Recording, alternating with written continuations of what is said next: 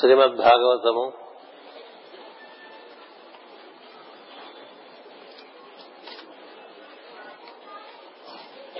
చతుర్థ స్కంధము.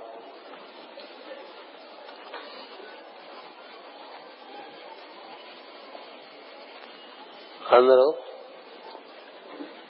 ప్రాచీన మహర్షి బర్హి అనేటువంటి మహారాజునకు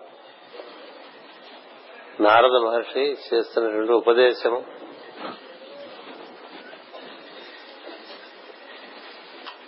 ఆ ఉపదేశం యొక్క ప్రధానమైనటువంటి ప్రయోజనము కూడా ఈరోజున ఉదయం. ప్రారంభించి తెలుసుకోవటం జరుగుతున్నది. అందులో భాగంగా నారద మహర్షి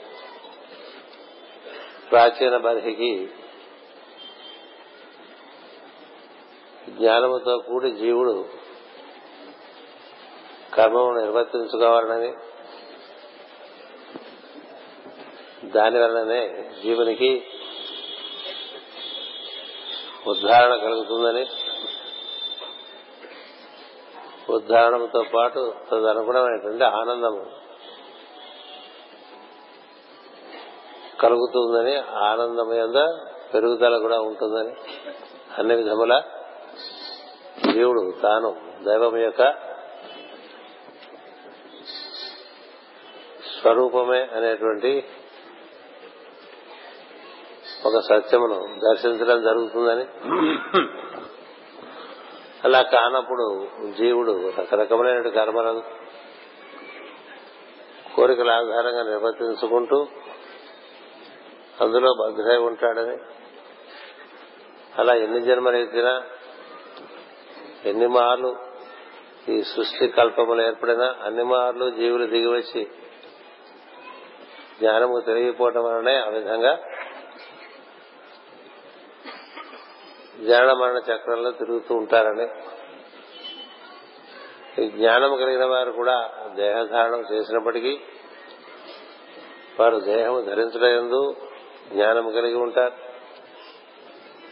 దేహమునందు వసించి కార్యక్రమాలు చేస్తున్నప్పుడు జ్ఞానము కలిగి ఉంటారు. దేహం విసర్జించేప్పుడు కూడా పూర్ణ జ్ఞానము కలిగి ఉంటారు.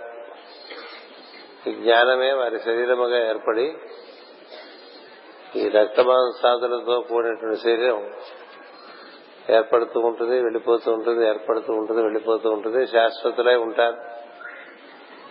అలా శాశ్వతులై ఉండేటువంటి వారందరూ కూడా మనకి సనక సనదనాది కుమారులుగాను అటుపైన సప్తర్షులుగాను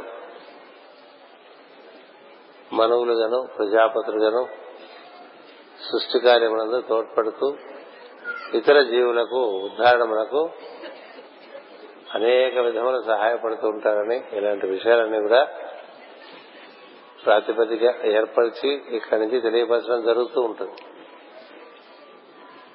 అందువలన జ్ఞానం ప్రధానమని తెలియపరచడానికి ఒక ఉపాఖ్యానాన్ని నారద మహర్షి ప్రాచీన బర్హికి చెప్తున్నాడు. అది పొద్దున ఒకసారి చదువుకున్నాం. ఆ వాక్యం పూర్వకాలమున పురంజనుడను ఒక రాజు కలడు అని. ఒక రాజు అంటే ఒక జీవుడు అర్థం చేసుకో. ఎందుకంటే జీవులందరూ కూడా రాజకుమారులు లాంటి వారే రాజులే. ఎందుచేతనంటే రాజాధిరాజు అయినటువంటి పరమాత్మ నుండి దిగి వచ్చినటువంటి ఆత్మలు కాబట్టి అందరినీ రాజులే అంటారు. అందుకనే యేసు ప్రభువును వారిని అనుసరిస్తున్న వాళ్ళందరూ కూడా ది కింగ్ అంటారు. మాస్టర్ గారు కూడా నా జీవితానికి నేనే చక్రవర్తిని ఉంటున్నా అందువలన ఇది ఎలా సంభవిస్తుంటే నీవు నీ జీవితాన్ని నడుపుకోవటం నందు నీకు స్వామిత్వము కలిగితే ఆ స్వామిత్వం కలగటానికి మూలమైనటువంటి స్వామి ఒకడు ఉన్నాడు అందరికీ ఆ స్వామి కుమారుడనే నేనని తెలుస్తుంది అలా తీయటం చేతనే మనం అందరం కూడా ఆ ఈశ్వరుడు యొక్క అంశమే కనుక మనం కూడా ఈశ్వర తత్వంతో కూడి ఉన్నప్పుడు ఈశ్వరులమే అయి ఉంటాం. అందువలన ప్రతి జీవుడు ఒక రాజే. కాకపోతే తెలియకపోవడం వల్ల బానిసలాగా బతుకుతుంటాడు జీవుడు ప్రతి ఒక్కడు కూడా రాజే. రాజు అంటే స్వయం పరిపాలకుడు తన్ని తాను పరిపాలించుకుంటూ కోరిన వారిని కూడా పరిపాలించేటువంటి వాడు. తను ఆశ్రయించిన వారిని కూడా పరిపాలిస్తాడు. తనని తాను పరిపాలించుకుంటూ ఉంటాడు. తనని పరిపాలించడానికి ఇంకెవరూ అవసరం ఉండదు. నువ్వు ఇలా చేసుకో అని చెప్పడానికి అవసరం ఉండదు. ఎవరి మాట విండని కాదు. ఎవరి మాట వాడు విండు వాడు మొండి అని కాదు.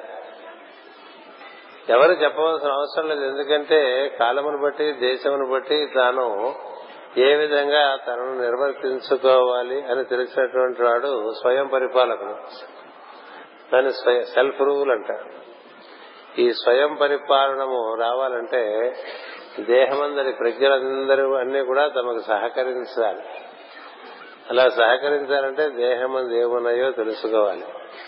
దేహం ఎందుకు ఏర్పరిచారో తెలుసుకోవాలి. దేహాన్ని పొందిన ప్రయోజనం తెలుసుకుని ఆ ప్రయోజనం ప్రకారం జీవితాన్ని నిర్వర్తించుకోవడానికి ప్రయత్నం చేస్తూ ఉండాలి. ఈ కథ చెప్పడానికి ఒక రాజు కలడు అంటే మళ్ళాగే ఒక జీవుడు. అంతే అతనికి విజ్ఞాతులను మిత్రుడు కలడు. ప్రతి జీవుడు కూడా దైవముతో ఒక అవినాభావ సంబంధము కలిగినటువంటి వాడే. సూర్యుడు వేరు సూర్యుడు కిరణము వేరు కాదు కదా. సూర్యుడి నుంచి దిగి వచ్చిన కిరణము సూర్యుని అంటిపెట్టుకునే ఉంటుంది. సూర్యుని అంటిపెట్టుకునే అక్కడి నుంచి ప్రయాణం చేసి భూమి వరకు వచ్చేస్తుంది. అలాగే ఈ దేహములోకి ప్రవేశించినటువంటి జీవునితో పాటు ఈశ్వరుడు కూడా లేక దైవము కూడా తాను కూడా దిగి వస్తాడు. అందుకని జీవుడితో పాటు ఎప్పుడు ఉండేటువంటి మిత్రుడు అని చెప్పారు. అతనికి విజ్ఞాతుడని మిత్రుడు కాదు. అంటే సర్వము తెలిసినటువంటి వాడు మిత్రుడిగా ఉంటాడు జీవుడికి ఎప్పుడు కూడా. సర్వము తెలిసినటువంటి ఈశ్వరుడు జీవునితో కూడి ఉంటాడు. ఆ కుడి ఉన్నటువంటి వాడిని గుర్తించలేకపోవటం వల్లే మనకి జీవులకు తిప్పలం. కూడి ఉన్న వాడిని గుర్తించినట్లయితే తిప్పలేవు అతడు మిత్రుడిగా ఉంటాట అధికారిగా ఉండడు. దైవం ఎప్పుడు దైవం ఎప్పుడు కూడా మిత్రత్వాన్నే కోరుతారు తప్ప అధికారం చూపించడు. అధికార లక్షణం పశు లక్షణం. ఎవరు ఎవరి మీద అధికారం చూపించినా అది పశు లక్షణమే. అంటే అజ్ఞాన లక్షణం అని. తెలిసిన వారు మిత్రులుగానే ఉంటారు కదా? మా గురువు గారు మాతో చాలా ఫ్రెండ్లీగా ఉంటారు అని చెప్పుకుంటారు కదా? ఫ్రెండ్లీగా ఉండకపోతే ఆయన గురువే కాదు. ఏం చేత ఫ్రెండ్లీగా ఉంటాడంటే అది అతని స్వభావము. కారణం ఏమిటంటే తానెవరో అదే తన అనుసరిస్తున్న వారి ఎందు కూడా అదే జీవుడు అదే ఈశ్వరునితో కూడి ఉన్నాడు అని తెలిసి ఉంటాడు. అందుకని ఈ మిత్రత్వం అనేటువంటిది భగవంతుని యొక్క లక్షణములలో ఒక ప్రధానమైన లక్షణంగా చెప్తారు. అతను మనతో కూడి ఉంటాడు. సహవాసం చేసేవాడిని మిత్రుడు అంటారు కదా? సహవాసం అంటే సహవసించడం. మనతో కూడి ఎప్పుడు వసించి ఉండేటువంటి వాడిని సహవాసి అంటారు. ఆ సహవాసం చేత నిత్య సహవాసి నిత్యం ఎప్పుడు ఉంటాడు జీవుడు. జీవుడితో పాటు ఈశ్వరుడు ఇది తెలియాలి మనకి మనం నిద్రపోతున్నా తాను మేల్కొని ఉండి మనలో ప్రజ్ఞలన్నింటినీ చక్కగా నిర్వర్తిస్తూ ఉంటాడు. మనం పని చేసుకుంటున్నా బయట ప్రపంచంలో మనకి వినదు అండదండగా ఉంటాడు లోపల. పగలు రాత్రి విశ్వాస నిశ్వాసాలు నిర్వర్తిస్తూ మనం ఈ దేహం ఉండటానికి తోడ్పడుతూ ఉంటాడు. మనకు ఉదయమే మెలకు కల్పించి అంటే చైతన్యవంతులు చేసి ఆ చైతన్యం ఆధారంగా మనలో త్రిగుణములు పంచభూతముల్లోకి మనం ప్రవేశించి మనం అనుకున్నటువంటి కార్యక్రమాలు నిర్వర్తించి సాయంత్రం వరకు మరలా మన్ని ఈ పంచేంద్రియములు గుణములలో నుంచి మనకి తిరోధానం కల్పించి చైతన్యంలోనికి తీసుకొచ్చి అక్కడి నుంచి నిద్రలోకి కూడా తీసుకెళ్ళి మళ్ళీ మర్నాడు తీసుకొస్తుంటాడు. అంచేత నిద్ర పోవటం గాని నిద్ర లేవటం గాని మన చేతుల్లో ఉండదు. ఇంకొకటి చేతుల్లో ఉంది మనలోనే. అలాగే మన ఉచ్ఛ్వాస నిశ్వాసం కూడా మన చేతుల్లో లేవు ఇంకొకటి చేతుల్లో. మన ఎందుకు జరిగేటువంటి ఉచ్ఛ్వాస నిశ్వాసాలు మనం నిర్వర్తించడం లేదు అవి నిర్వర్తింపబడుతూ ఉన్నాయి అనునిత్యం నిర్వర్తింపబడుతున్నాయి. ఎప్పుడూ కాపాడుతూ ఉన్నాడని అర్థం కదా. మిత్రుడంటే అది అర్థం. సర్వకాల సర్వావస్థలందు మనకు తోడుగు నీడగా ఉండేటువంటి వాడిని మిత్రుడు అంటారు కదా? అలాంటి మిత్రుడు ప్రతి జీవుడికి ఉన్నాడండి ఇది గుర్తించడమే ఆలస్యం తప్ప అది గుర్తు కలిగించేటువంటి వాడిని గురువు అన్నారు. నాలో ఏ విధంగా ఈశ్వరుడు నన్ను అనుగ్రహిస్తున్నాడో నీలో ఈశ్వరుడు కూడా నిన్ను అనుగ్రహించే విధానాన్ని ఇక్కడ నేను తెలుపుతాను. నీలోని ఈశ్వరునితో నువ్వు ఆనందంగా జీవిస్తూ ఉండు. సమస్తము పరిష్కరించుకో ఆనందం పొందు. ఈ లోకానము ఈ లోకానందము ఇతర లోకముల ఆనందము కూడా ఈశ్వర సాన్నిధ్యంలో నీవు పొందవచ్చు అని తెలియజెప్పేటువంటి వాడు గురువు. తన చుట్టూ తిప్పుకునేటువంటి వాడు గురువు కాదు. గురువులు తమకు లోపడు తెరవులు తెలిపెదరు అని ఒక మాట చెప్తాడు ప్రహ్లాదు కుంభినీధము చెప్పాడు గురుడు గురుడని మరొక మాట చెప్తాడు. ఎవరు ఈ సృష్టికి ఆధారమో ఎవరి వలన ఈ సృష్టి అంతా ఈ విధంగా నిర్వర్తింపబడుతున్నదో ఎవరికి జీవులకు ఆధారమో ఎవరి సమస్త రూపములకు ఆధారమో అలాంటి వాడిని పరిచయం చేసి వాడు నీలో నీవలే ఉన్నాడు అని తెలియపరిచి అతనితో నువ్వు ఎలా అనుసంధానం చెందాలో నీకు తెలియజెప్పేటువంటి వాడు గురువు తప్ప ఏవేవో చెప్పుకునేటువంటి వాడు గురువు అంచేత గురువు అన్న పదానికి మాస్టర్ అన్నది టీచర్ అని కూడా అను సద్గురువుని మాస్టర్ అంటారు టీచర్ అంటారు. ఎందుకంటే మనకి ఇప్పుడు జగద్గురు మైత్రేయుడు ఉన్నారు. ఆయన టీచరా మాస్టరా అన్న ప్రశ్న వస్తే ఆయన ది వరల్డ్ టీచర్ అన్నారు అందుకని పదాలకి మనకి అవగాహన బట్టి ఎవరికి తోచినట్టు వాళ్ళు వాడుతూ ఉంటారు. అందుచేత ఈ మిత్రత్వము చాలా ప్రధానం. మన ఎందు ఈశ్వరుడు ఉన్నాడనేటువంటిది రూఢి అయినటువంటి విషయం మనందరికి. సందేహం లేదు. ఎందుకనే? ఎందుకంటే ఉచ్ఛ్వాస నిశ్వాసలు మనం నిర్వర్తించట్లేదు. మెలకు మనకు ముందుగా మనకి మెలకు కలిగించుకుందామని మెలకు తెప్పించుకోవట్లేదు. మెలకు తెచ్చుకొని వచ్చిన తర్వాత మనం ఉన్నామని తెలుస్తాం. కదా? మెలకువ వచ్చిన తర్వాత మనం ఉన్నామని తెలుస్తుంది. మెలకువ రాకముందు మనం ఉన్నామని కూడా మనకు తెలియదు కానీ ఉన్నాం. కదా? మనం ఉన్న స్థితి నుంచి మనకి మెలకువ కల్పించింది ఎవరు? అతడే మనకి ఉచ్ఛ్వాస నిశ్వాస నిర్వర్తిస్తున్నారు ఎవరు? అతడే. మన దేహమందు ఒక వేడిమని ఏర్పాటు చేసి మనం తీసుకునే ఆహారం ద్వారా ఈ సమస్త శరీరమందు దేవతను పోషిస్తున్నది ఎవడు? అతడే. ఇలా మన ఎందు మన యొక్క గుర్తింపు కూడా పొందకుండానే మనకి సర్వకాల సర్వావస్థ ఎందు ఎవరైతే అండదండలుగా నిలబడి ఉంటాడో ఎవడైతే తొడు నిడుగా నిలబడి ఉంటాడో అతడిని మిత్రుడు అన్నారు ఈ పురాణంలో ఉపాఖ్యానంలో అతను కేవలం మిత్రుడే కాదు విజ్ఞాతుడు అంటే విశిష్టమైనటువంటి జ్ఞానం కలిగిన వాడు అతనికి తెలియనిది ఏమీ లేదు. నీలో ఉన్న ఈశ్వరునికి తెలియనిది ఏమీ లేదు. నీకేమీ తెలియపోయినా పర్వాలేదు. నీవు అతనితో కూడి ఉంటే అతని నుండి నీకు అతని సంకల్పము అతని జ్ఞానము అతని క్రియాశక్తి నీకు అంది వస్తూ ఉంటుంది. దాన్ని అందుకుని ఆయన సంకల్పాన్ని నీవు నిర్వర్తించుకుంటూ ఉంటే నీ దేహమునందు ఈ దేహమందు నీవు వసించి ఉన్నదానికి ఒక సార్థకత ఏర్పడుతుంది. అలా ఉంటాడు ఆయన అందుకని మనలోనే అతను ఉన్నాడు మన వలనే ఉంటాడు అది మహర్షి నీ వలలోనే నీ వలనే ఉన్నాడేమో చూసుకోని నారద మహర్షి హిరణ్యకశిపుడు చెప్తాడు కదా. మా సోదరుడిని చంపినటువంటి విష్ణువు లేడు అని అంటూ ఉంటే హిరణ్యకశిపుడు పక్కన సోదరుని చంపుతున్నావు చంపాడంటున్నావు మరి లేడంటున్నావు అది కుదురుతుంది. లేకపోతే ఎట్లా చంపుతాడు? కాబట్టి ఉన్నాడు. ఉన్నవాడు లేడంటావు ఏంటి అంటే అంతా వెతికాను లేడన్నాడు. అంతా వెతికావా అంటే ఇంట్లో వెతికావా అన్నాడు. ఇంట్లో వెతికాను లేడన్నాడు. నీ లోపల వెతికావా? లోపల నా లోపల ఎట్లా ఉంటాడు? లోపలే ఉంటాడు. లోపల ఉన్నాడు కాబట్టి లోపల స్తంభంలోంచి బయటకు వచ్చాడు కదా? ఇంట్లో స్తంభంలోంచి బయటకు వచ్చాడు అనేటువంటిది మనకి కథ.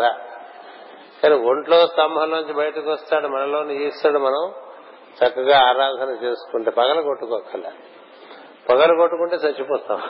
హిరణ్య కశపుడు పగల కొట్టుకుని చచ్చిపోయాడు. మరి పగల కొట్టుకోకుండా అంతర్ అంతరంగము చేరి అంతర్గతంగా ఆరాధన ధ్యానము ఇలా చేసుకుంటూ ఉంటే లోపల నుంచి మనకి వెలుగు క్రమంగా ఏ విధంగా నరసింహుడు స్తంభంలో నుంచి బయటకు వచ్చాడో అలా వచ్చేస్తుంది భళ్ళను వచ్చేస్తుంది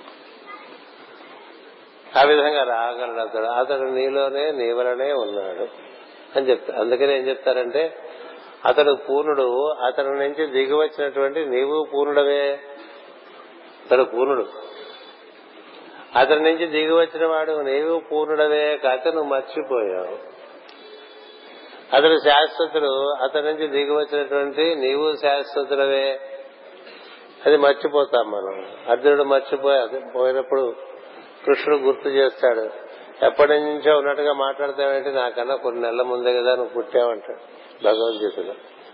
అంటే లేదు నువ్వు నేను ఇద్దరు ఎప్పటి నుంచే ఉన్నావు ఒకటి నుంచి ఉన్నావు ఇద్దరం సనాతనమే. నేను సనాతనుని నా నుంచి దిగి వచ్చిన నీవు సనాతనుడి జీవో దేవ సనాతన లేక దేవో జీవ సనాతన అని ఉంది. అది కూడా పదిహేను అధ్యాయాలు పదిహేను అధ్యాయ అద్భుతమైన అధ్యాయం. చాలా అధ్యాయాల్లో అన్నిట్లోనూ శాశ్వత ధర్మాలు సత్యాలు ఉన్నాయి. అంచేత మనం శాశ్వతలము మనం అతని నుంచి దిగి వచ్చిన వారం కాబట్టి పూర్ణమే పూర్ణమద? పూర్ణమిద? పూర్ణమిదం అది పూర్ణము. కాబట్టి ఇది పూర్ణమే అర్థం చేసుకుంటాడు నువ్వు కాదనుకున్నావు కాబట్టి ఆయన్ని నువ్వు అపరిపూర్ణుడిగా ఉన్నావు. ఆయనతో కూడి ఉంటే పూర్ణుడమే కూడి ఉంటే పూర్ణుడమే ఆయన దర్శనం చేయించడానికి గురువు వస్తాడు. నీలో ఉండేటువంటి ఈశ్వరుడు దర్శనం చేయించడానికి గురువు వస్తాడు. ఎందుకంటే ఆ ఈశ్వరుడు అందరి ఎందు ఉన్నాడు గురువు ఎందు కూడా ఉన్నాడు. గురువు ఎందరి ఈశ్వరుడే గురువును ఆజ్ఞాపించి మనందరికీ ఈ విధంగా అన్ని తెలియపరిచేట్టుగా చేస్తూ ఉంటాడు. అదే ఈశ్వరుడు నీ ఎందు కూడా ఉన్నాడు నువ్వు దర్శనం చేసుకుంటే నువ్వు అతనితో అనుసంధానం చెందితే సరిపోతుంది నా చుట్టూ తిరగక అని చెప్పేటువంటి వాడు సద్గురు. అంచేత ఆ విధంగా బ్రహ్మాండమును పరిచయం చేస్తాడు ఈశ్వరుని పరిచయం చేస్తూ. అలా పరిచయం చేసేటువంటి వాడు మనలో ఉన్నటువంటి వాడు పూర్ణుడు. అతని నుంచి దిగి వచ్చిన మనం పూర్ణం. పూర్ణమాద పూర్ణమిదం. పూర్ణస్య పూర్ణమాదయ. పూర్ణంలోంచే పూర్ణం వచ్చింది కదా. అతనిలోంచే మనం వచ్చాం. అతనిలోంచి మనం వచ్చినా అతను తరగడు. అందుకని మనలోంచి మరొకడు ఈశ్వర దర్శనం చేశాడనుకోండి అంటే మనకు ఈశ్వర దర్శనం అయ్యి ఆ ఈశ్వర దర్శనాన్ని మనం ఇంకొకరికి అందించే విధానం చెప్పి వారికి ఓపికగా మనం శిక్షణ ఇచ్చామనుకోండి అతను ఈశ్వర దర్శనం చేస్తే పరిస్థితి వచ్చిందనుకోండి అతను నేను పూర్ణుడనే అని తెలుస్తుంది సభాషణ. అయితే నాకన్నా చిన్న పూర్ణ నువ్వు అనకూడదు. అన్ని పూర్ణుడైన వాడు ఈశ్వరు యొక్క సరాసరి ఈశ్వరు యొక్క కార్యక్రమానికి సమర్పణ చెందుతూ ఉంటాడు. ఇలా మనకులో ఉండేటువంటి ఈశ్వరుడు నీ ముందు నారద మహర్షి చెప్తున్నాడు. విజ్ఞాతులని మిత్రుడు కాడు. ఆ మిత్రుడు తన మేలు కోరినవాడు జీవుడు మేలు కోరినవాడు అయినను అతడు తన చేష్టలను అస్తిత్వమును ప్రకటమును చేయక ప్రకటనము చేయక మౌనముగా సహవాసము చేస్తున్నాడు మనలోనే ఉంటాడండి. ఎలా ఉంటాడంటే ఆయన ఏం చెయ్యట ఉంటాట ఉంటాడు. నువ్వు పిలిస్తే పలుకుతాడు లేకపోతే ఉంటాడు. తనగా ప్రత్యేకించి నేను కల్పించుకోండి ఈ విషయాలు. నువ్వేమైనా చెప్పుకుంటే విని నీకు సలహా ఇస్తాడు అంతేగాని తగుదనమ్మా అని అన్నిట్లోకి దిగడు. అన్నిట్లోకి దిగడు చేష్టనలు చేష్టలు ప్రకటన చేయటండి అస్తిత్వమును కూడా ప్రకటన చేయటం నీలో నేను ఉన్నాను అని కూడా చెప్పటం అలా ఉంటుంది అంటే మన ఎందుంటూ మన యొక్క యోగ మన అస్తిత్వమునకే మూలముగా ఉంటూ మన చేష్టల్లోకి ఆయన దిగకుండా నేనున్నా నీలో అనే ప్రకటనము కూడా లేకుండా ఉంటాడు. ఒకే ఒక ప్రకటనము యోగ సాధనకు తెలియవలసిందంటే మనలో ఉండేటువంటి స్పందనాత్మక చైతన్యంగాను శబ్దంగాను మనకి అందుబాటులో ఉంటాడని తెలియాలి. స్పందన జరుగుతున్నప్పుడు అది సోహం అనేటువంటి శబ్దాన్ని చేస్తూ ఉంటుంది. ఆ స్పందన సోహం అంటే అతడే నేను అని అర్థం. అతడే నేను అతడే నేను అతడే నేను అని గుర్తు చేసేటంటే ఒక శబ్దంగా మనకి అందుబాటులో ఉంటాడు. కానీ మనం వేరే విషయం ఆసక్తి కలిగి ఉండటం చేత మనలో ఉండేటువంటి ఈశ్వరుని మనం పలకరించం అది దర్శనం చేయం ఆయన దగ్గర సలహాలు తీసుకోం ఆయనతో మాట్లాడడం తెలిసిన వారు అతడితో కూడి ఉంటారు. ఈశ్వర అనుసంధానంలో ఉంటారు. ఈశ్వరానుసంధానంలో ఉండి కాలమును బట్టి దేశమును బట్టి తమ యొక్క ఈశ్వర అనుజ్ఞగా ఆజ్ఞగా కార్యము నిర్వర్తిస్తూ ఉంటారు. దానికి కూడా ఈశ్వర జ్ఞానమే ఆధారంగా చేసుకుంటారు. ఈశ్వరుని యొక్క క్రియాశక్తియే తమ శక్తిగా పనిచేసేట్లుగా చూసుకుంటూ ఉంటాడు అదే మనం పొద్దున పూట ఆశంసలలో చదువుకుంటూ ఉంటాం. From the point of light within the mind of God let light stream forth into the minds of men ఆయనలోని వెలుగు మన అంటే మనలో ఉండేటువంటి ఈశ్వరుని దగ్గర నుంచి మన మనస్సులోకి వెలుగు ప్రతిబింబించాలండి. From the point of love within the heart of God అన్నప్పుడు అప్పుడు దేవుడి గుండె ఎక్కడుందని వెతుక్కోక్కలే మనలో కొట్టుకునే గుండె దేవుడిదే మందిగా. కదా? దాన్ని ఏర్పాటు చేసింది మన గుండె అనుకుంటాం కానీ మన గుండె కాదు కదా. అది దేవుడు ఏర్పాటు చేసినటువంటి హృదయం. గుండె కాయ కాదు హృదయం అంటే. ఆ స్పందనం చేసేటువంటి ప్రక్రియ. అక్కడి నుంచి భగవంతుని యొక్క ప్రేమ నాకు అందుగాక. From the point of love within the heart of God let love stream forth into the hearts of from the centre where the will of God is known. ఏమైంది? ఇచ్చ విల్. జ్ఞానము క్రియ. ఈ మూడు దైవము నుండి మనకు అందాలనే ప్రార్థనది జ్వాలాకులు మహర్షి ఇచ్చినటువంటి. ఎక్కడున్నాడు? అంటే మనలోనే ఉన్నాడు ఈశ్వరుడు. అతని సంకల్పం పెరిగి నేను పని చేసుకుంటాను అని చెప్పడం దాని అర్థం.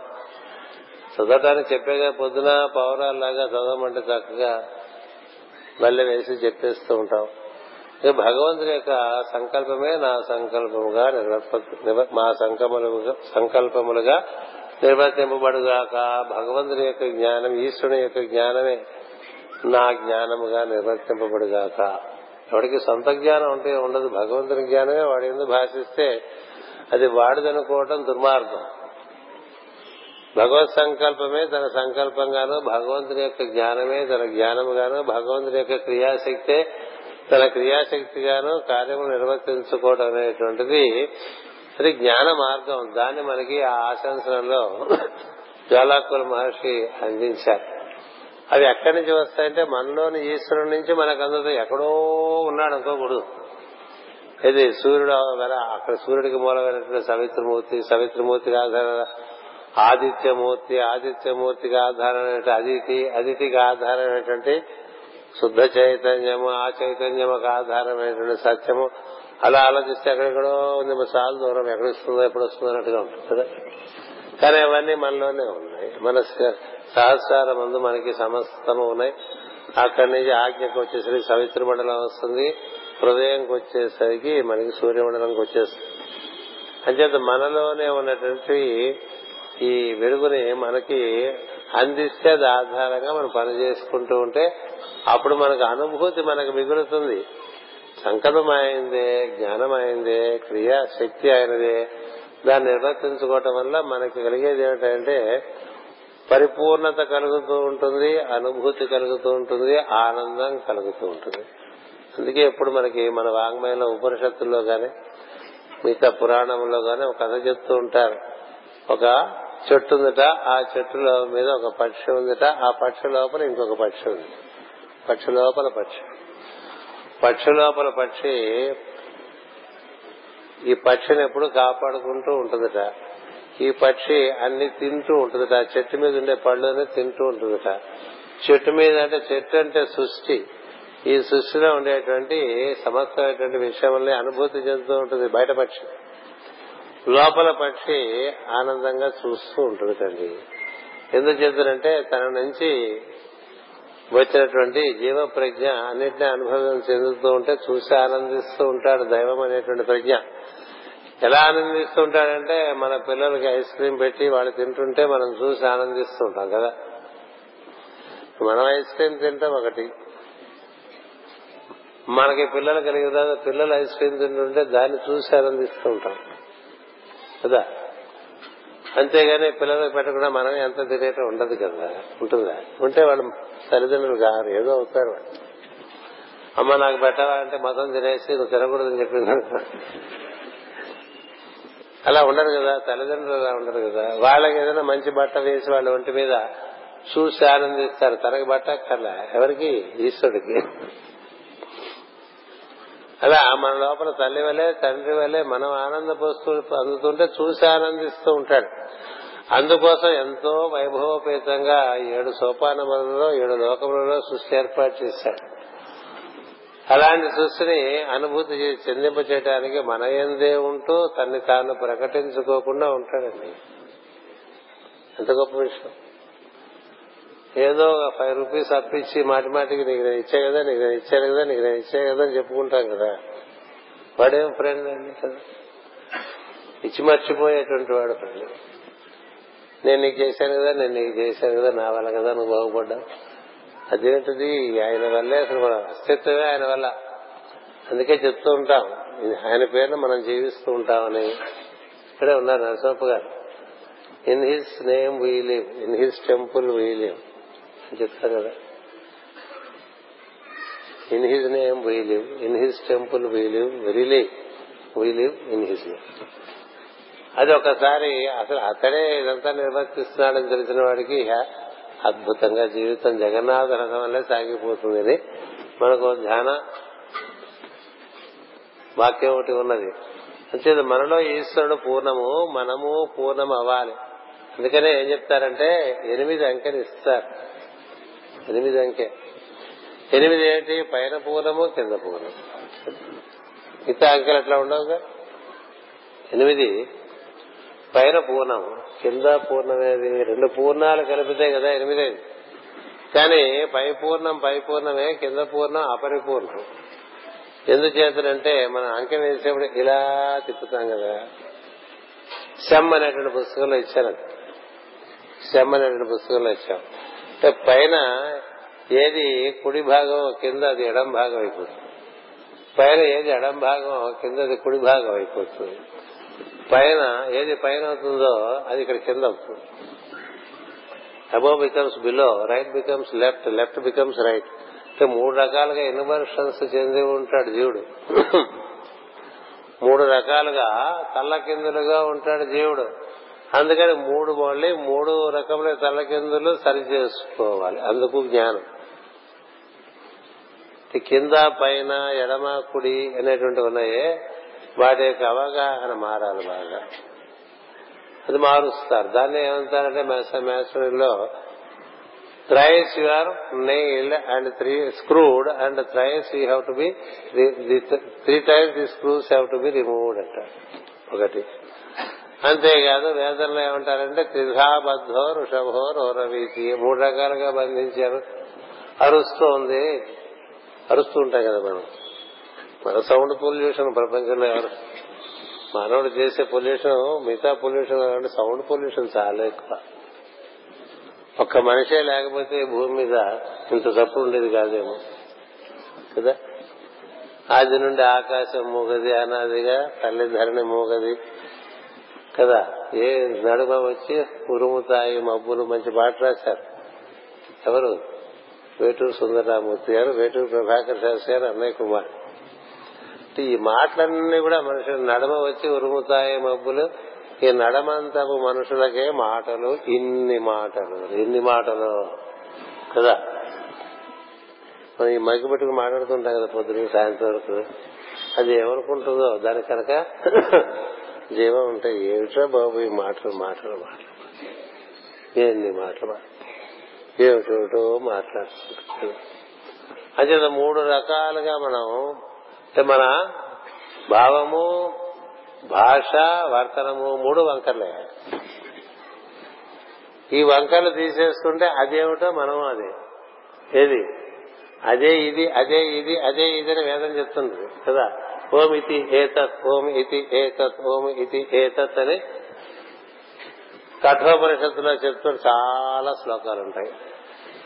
ఇది అదే ఇది అదే ఇది అదే ఇది ఏతత్ ఇది. ఇది అదే ఎప్పుడవుతుంది? ఈ వంకర్లు పోతే వస్తుంది ఈ మూడు వంకర్లు ఆయనతో మనం కూడి ఉంటే క్రమంగా అయస్కాంతీకరణం చెంది ఇది అది అయిపోతుందండి. కదా? అయస్కాంతీకరణం చెందటానికి అదే భావం నిరంతరం మన ఎందు సాగుతూ ఉన్నప్పుడు అయస్కాంతీకరణం జరుగుతుంది. అంటే పరిపూర్ణమైనటువంటి ఒక దైవమును మనం ఆశ్రయించి అతని గురించే చింతన చేస్తూ ఉంటే అతని పరిపూర్ణత్వం వల్ల అతని నుంచి మనకి అదే పరిపూర్ణత్వము అదే జ్ఞానము అదే శక్తి అదే సంకల్పము మన ఎందు భాషిస్తుంది అయస్కాంతము సన్నిధి ఎందు ఇనుప ముక్క ఏ విధంగా మారిపోయి తన యొక్క ఇనుప ముక్క అనేటువంటి అస్తిత్వాన్ని కోల్పోయి అయస్కాంతంగా పనిచేస్తుందో అలా పనిచేస్తుంది. ఎప్పుడు నిరంతరం దాంతో కూడా నిరంతరం.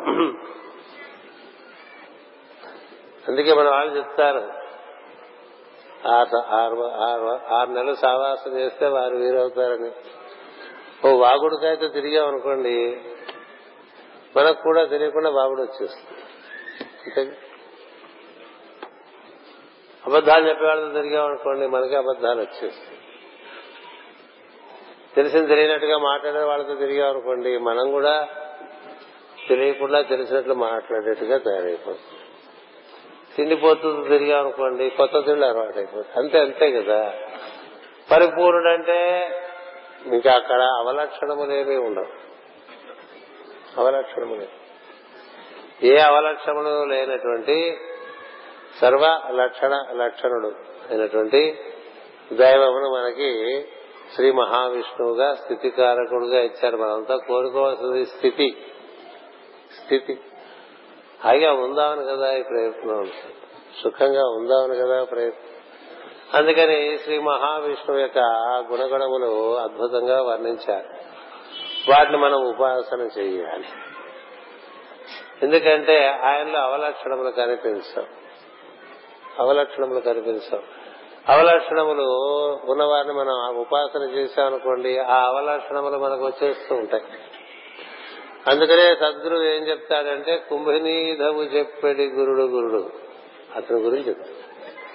ఈ మొత్తం ఈ సృష్టికి పతి ఈశ్వరుడు అయినటువంటి ఆయన గురించి చెప్పేటువంటి వాడు సద్గురువు అని. నేను సృష్టికర్తనే ఎందుకు ఆరాధన చేయకూడదు? స్థితికర్తనే ఎందుకు ఆరాధన చేయాలంటే సృష్టికర్త అంతా నిర్మాణం చేసిన తర్వాత స్థితికర్త వచ్చి దాని మీద మనం సుఖంగా జీవించేటువంటి ఒక విధానం మనకి అందిస్తాడు.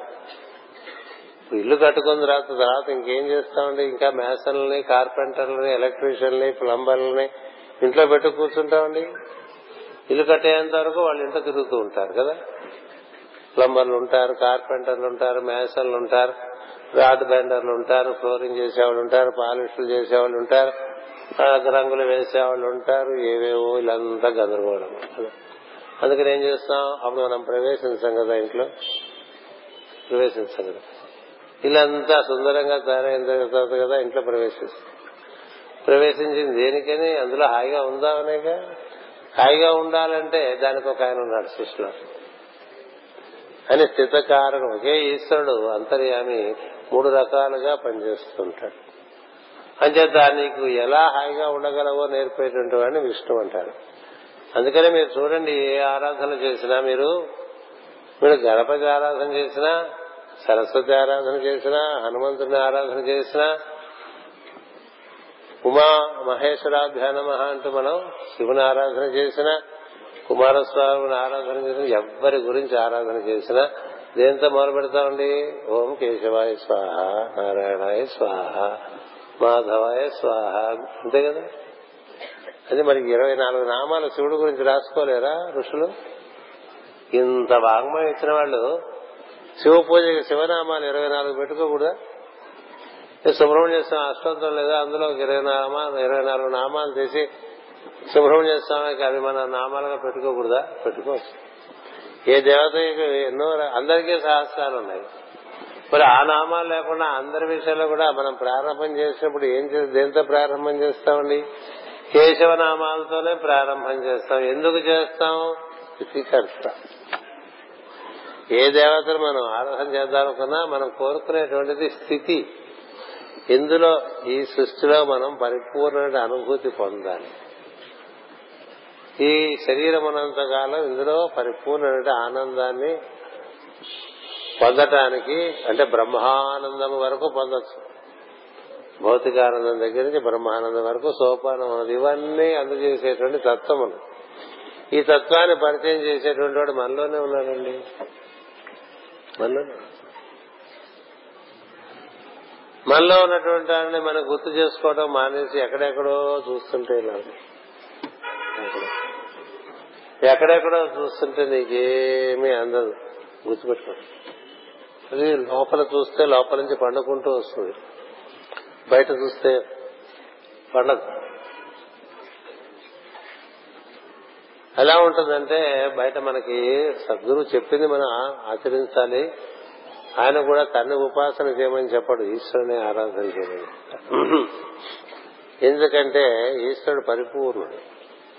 ఇప్పుడు సద్గురు గడ్డం పెంచుకుంటాడు అనుకోండి మనకి గడ్డం పెంచుకుందాం అనిపిస్తుంది.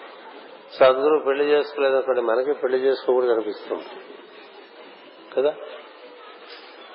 సద్గురు బోడిగుండుతో ఉన్నాడు అనుకోండి మనం బోడిగుండు చేసుకుంటే బాగుంటుందేమో అని. సందులకు మీసాలు ఉన్నాయనుకోండి మనకి ఇవే నేర్చుకుంటాం అంతకన్నా నేర్చుకుంటాం? కదా? మాస్టర్ గారు సిగరెట్లు కాలుస్తుంటే ఆయనతో పాటు సిగరెట్లు కాల్చిన వాళ్ళంతా ఆయన త్రవాళ్ళు అయిపోయారా? లేదు. ఆయన ఏమందించారు అంతర్యామి దైవం అని. అన్ని చోట్ల అంతర్యామి దైవం అని అంది. అంతర్యామి దైవం అన్న ఈశ్వరన్న ఒకటే. అతన్ని చేరుకునే మార్గాలు లెక్కకు మిక్కిలిగా ఇచ్చారు మాస్టర్ గారు. అందుకని ఆయన చెప్పింది చేస్తావా? ఊరికే ఆయన మనం భయం చేస్తుంటావా ఒక ముఖద్వారం బ్రహ్మాండంలోకి ఒక ముఖద్వారం మనకి ఇచ్చారనుకోండి ఆ ముఖద్వారం దగ్గర ఉండిపోతావా? ఆ బ్రహ్మాండంలోకి వెళ్ళమని ఆయన చెప్తే వెళ్తావా?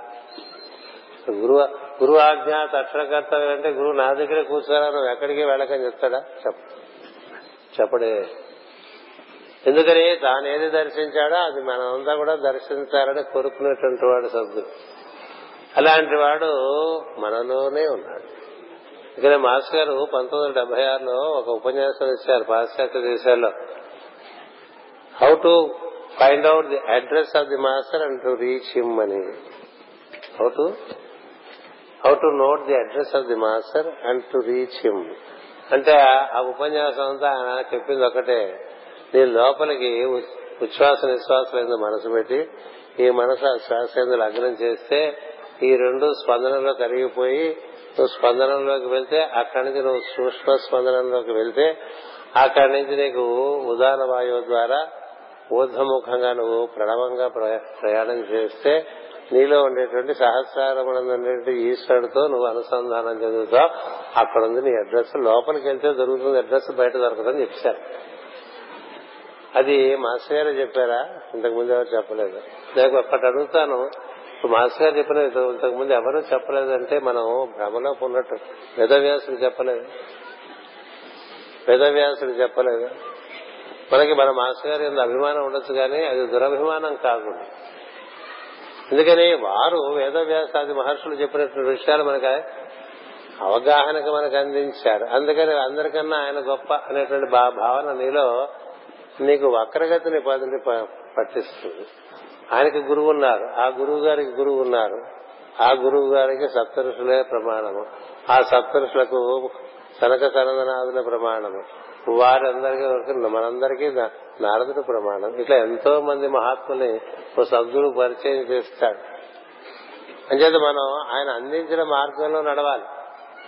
అంతే తప్ప మరొక విధంగా నడిస్తే మనం జ్ఞానము అనేటువంటి మార్గంలో ప్రవేశించిన వాళ్ళం కావు ఇలా మనలో ఉండేటువంటి ఈశ్వరుడు మొట్టమొదటి పద్యంలోనే నారదుడు నారద మహర్షి ప్రాచీన మహర్షికి ఏం చెప్పాడంటే అతడు తన మేలు కోరిన వాడు కాదు.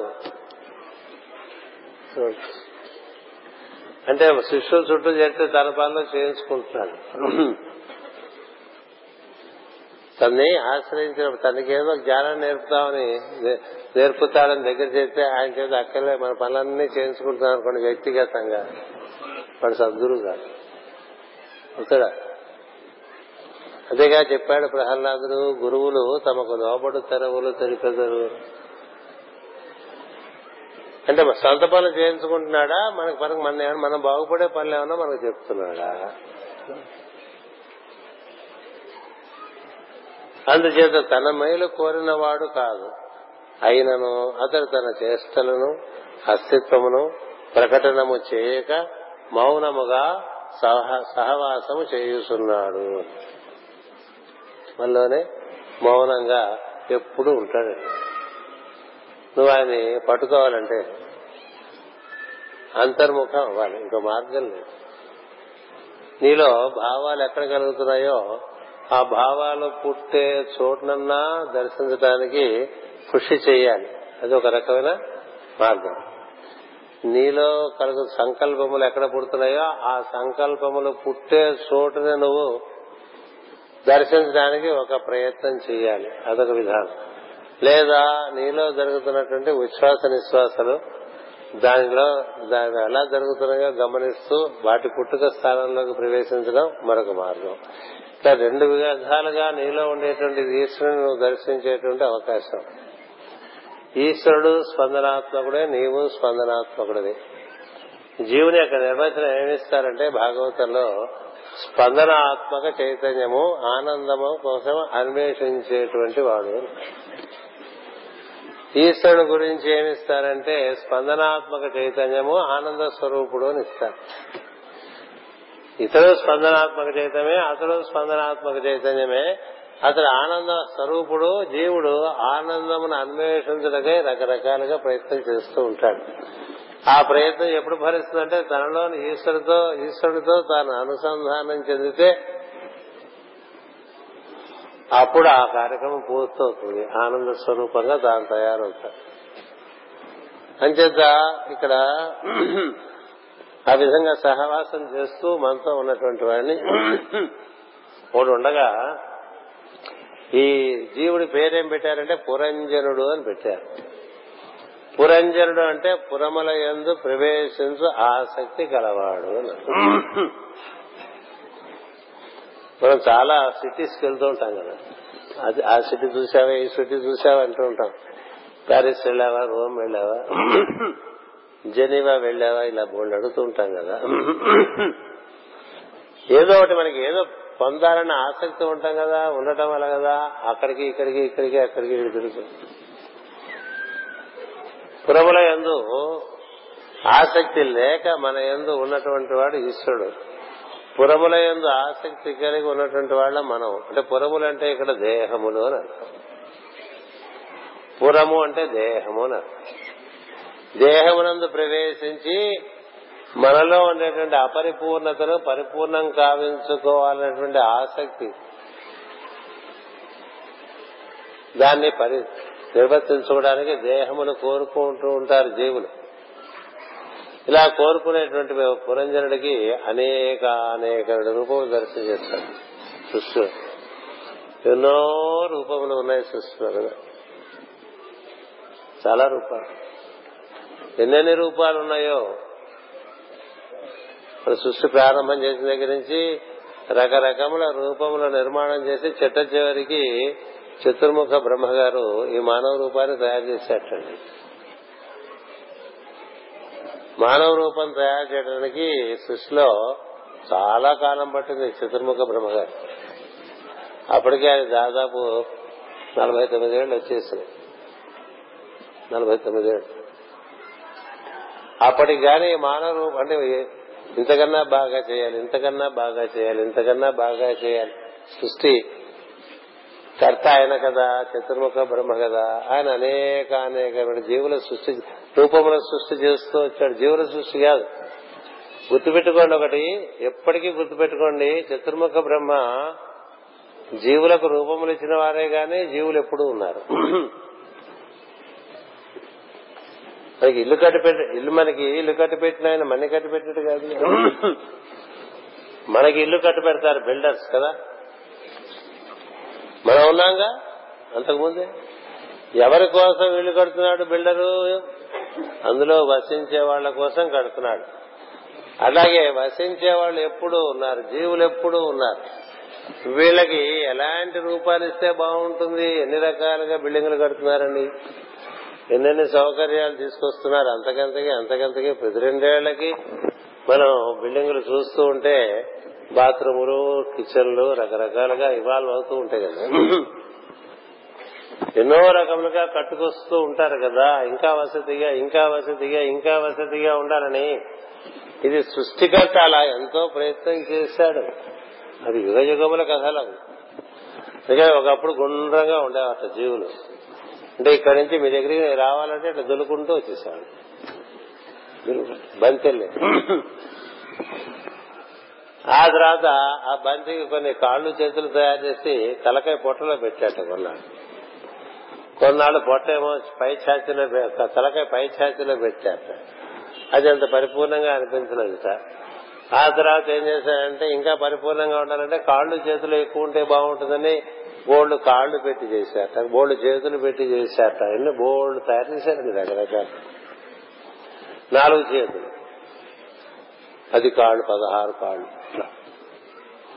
ఎన్ని రకాలుగానో ప్రయత్నం చేసి చిట్ట చివరికి ఈ తలకాయ మెడకాయ మీద ఉంటే బాగుంటుందని నిర్ణయం చేసి మెడకాయ మీద.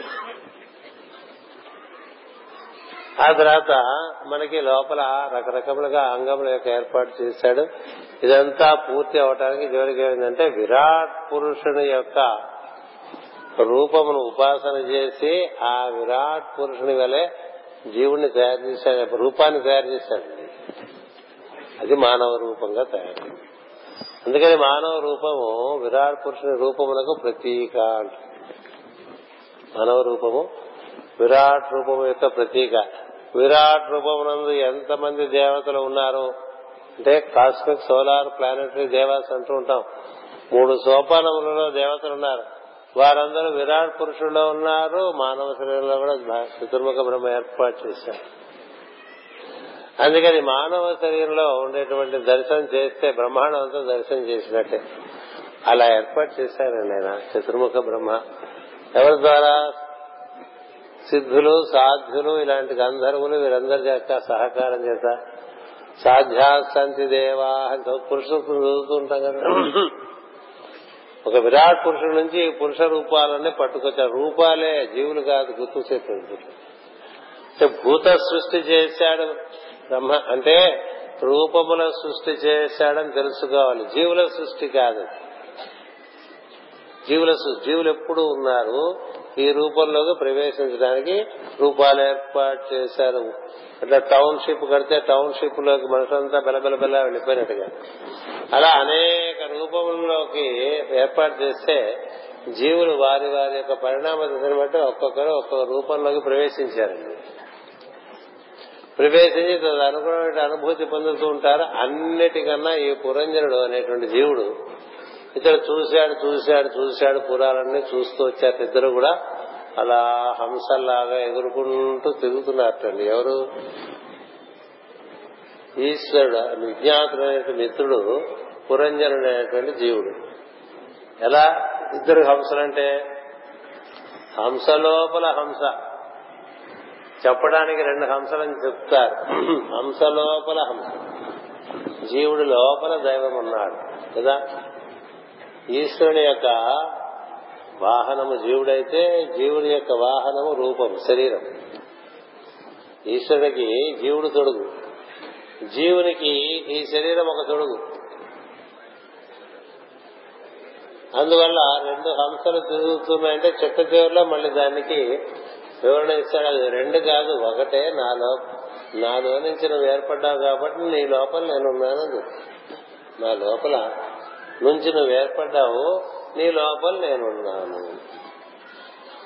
ఆ విధంగా ఉండి ఇద్దరు తిరుగుతుంటే ఈ పురంజనుడికి అలా తిరుగుతూ వచ్చాడండి. భూగోళం అంతా తిరుగుతున్నట ఏ రూపంలో ప్రవేశిస్తే బాగుంది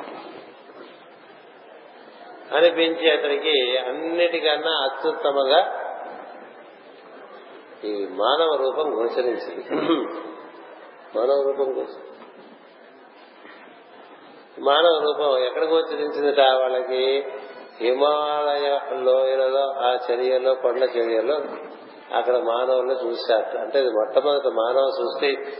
హిమాలయ ప్రాంతములందే జరిగిందని దక్షిణ ప్రాంతం కాదు ఉత్తర ప్రాంతం. మనకి మన పురాణాలు చెప్తూ ఉంటాయి. అంచేత అక్కడ చూసి ఇది బాగుంది నేను ఎందులో దిగుతానని అడిగాటండి ఈశ్వరుని జీవుడు. ఇది అన్నిటికన్నా బాగున్నట్టుగా ఉంది ఇందులోకి దిగుతాను నేను దిగమంటావా అని అడిగితే ఈ విజ్ఞానం మిత్రుడు ఏం చెప్పాడంటే నిజమే అన్నిటికన్నా అత్యుత్తమమైన రూపం ఇది. నువ్వు తప్పకుండా అందులోకి దిగు కానీ ఒక్కటి గుర్తుపెట్టుకో. దిగిన తర్వాత నన్ను మరిచిపోయేటువంటి ఒక అపాయం ఉన్నది. నువ్వు పొరములోనికి లేక శరీరములోనికి రూపములోనికి నువ్వు ప్రవేశించిన సమయంలో నన్ను మర్చిపోయేటువంటి అపాయం ఉంది సుమా. అయినప్పటికీ పర్వాలేదు నువ్వు ఎప్పుడు గుర్తు తెచ్చుకుంటే నేను ఇప్పుడు అందు- నీకు అప్పుడు అందుబాటులోనే ఉంటాను. నువ్వు గుర్తు తెచ్చుకుంటే నేను అందుబాటులో ఉంటాను. నువ్వు గుర్తు తెచ్చుకోకపోతే ఉంటాను కానీ నేను ఉలకను పలకను. మామూలుగా కూడా ఉలకడు పలకడు పిలిస్తేనే. ఒక పిలుపుతో పిలిచితే పలుకుతావట. ఆ పిలుపు బాగా హృదయంతో చేస్తే పలుకుతాడని వాగ్దానం కదా? అందుచేత ఆయన ఏం చెప్పాడంటే ఈ విజ్ఞాతులైన మిత్రుడు నీవు ఇదొక్కటి గుర్తు పెట్టుకో నువ్వు దిగావంటే ఇందులో దక్ష హిమవత్ పర్వతములకు దక్షిణ దిక్కుగా ఉన్న స్థానములలో తిరుగు దక్షిణ దిక్కుగా. అక్కడ అతనికి అన్ని విధముల నచ్చిన పురం ఒకటి కనిపించను. ఆ పురములకు తొమ్మిది ద్వారములు ఉన్నవి.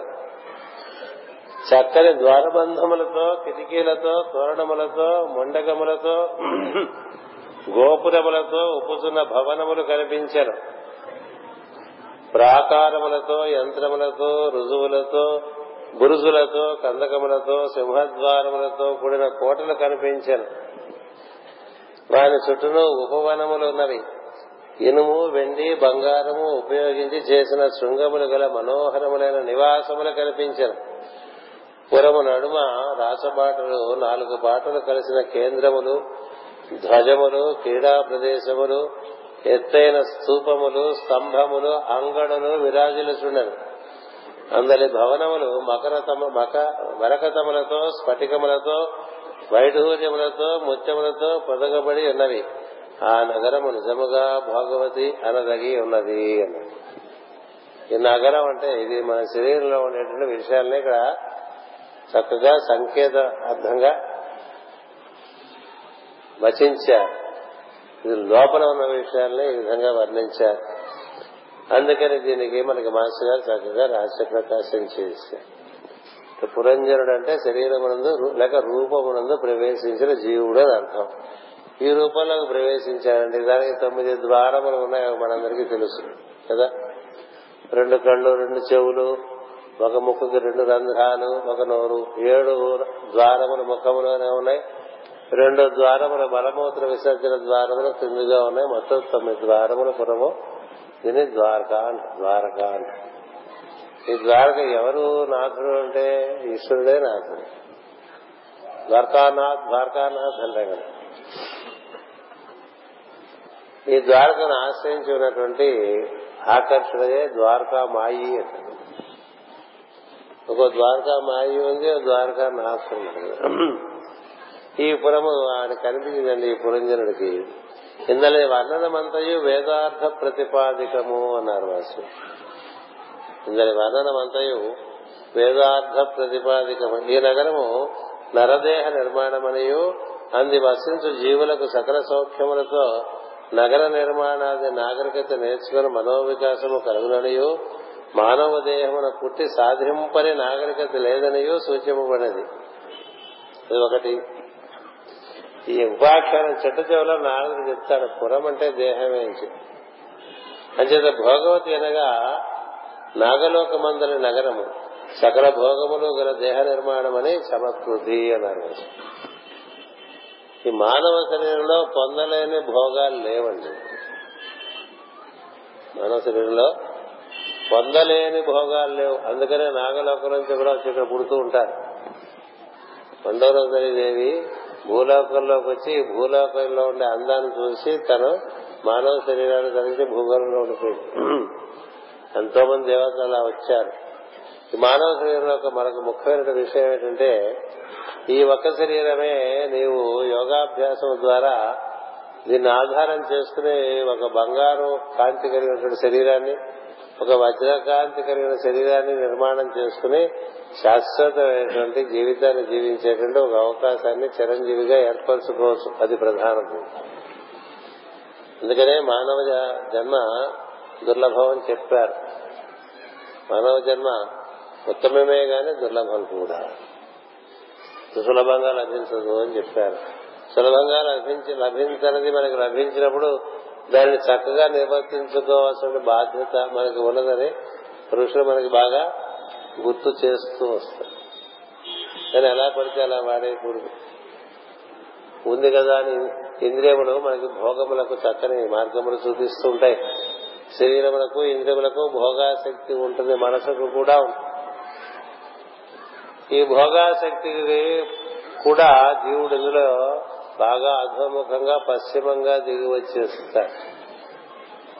అందుకని ఇలాంటి ఒక శరీరం ఆయనకి కనిపించింది. అందులో నరదేహం దగ్గర తొమ్మిది కన్నములు కవాటములు అనగా కనురెప్పలకు నోటికి నోటి పెదవులు మున్నగు సాధనములు. కిటికీలు ఉన్నాయన్నారు కదా. బాహ్య వస్తువులను చూచుటకు వినుటకు వాసన చూచుటకు రుచి చూచుటకు స్పర్శ తెలియటకు పరిచయ ఇంద్రియములు. ఇవి కిటికీలు. ఇంద్రియములే కిటికీలుగా చెప్పారు. ద్వారబంధములు అనగా దవడలు ముక్కుపుటములు మున్నగు నిర్మాణములు. అక్కడ పిల్లలు అడగకుండా ఎవరన్నా చూస్తారా పెద్దవాళ్ళు? వాళ్ళు ఆడుకోవచ్చు తప్పలేదు కానీ ఇంకా లోపలికి వెళ్ళి ఆడుకుంటే మంచిది. అక్కడ పిల్లలు అల్లరి చేయకుండా చూడండి. ఇక్కడ వినేవాళ్ళకి అది అంతరాయంగా ఉంది అంచేత నవ ద్వారములు మనకు తెలిసిన కిటికీలంటే ఇంద్రియములు. ద్వారబంధములంటే దవడలు ముక్కుపుటములు మున్నగు నిర్మాణములు. ప్రాకారములు అనగా చర్మము మాంసము మొదలగు పొరలు. ఏడు ప్రాకారాలు ఉంటాయి మనలో ఎముకలు ఉంటాయి కదా.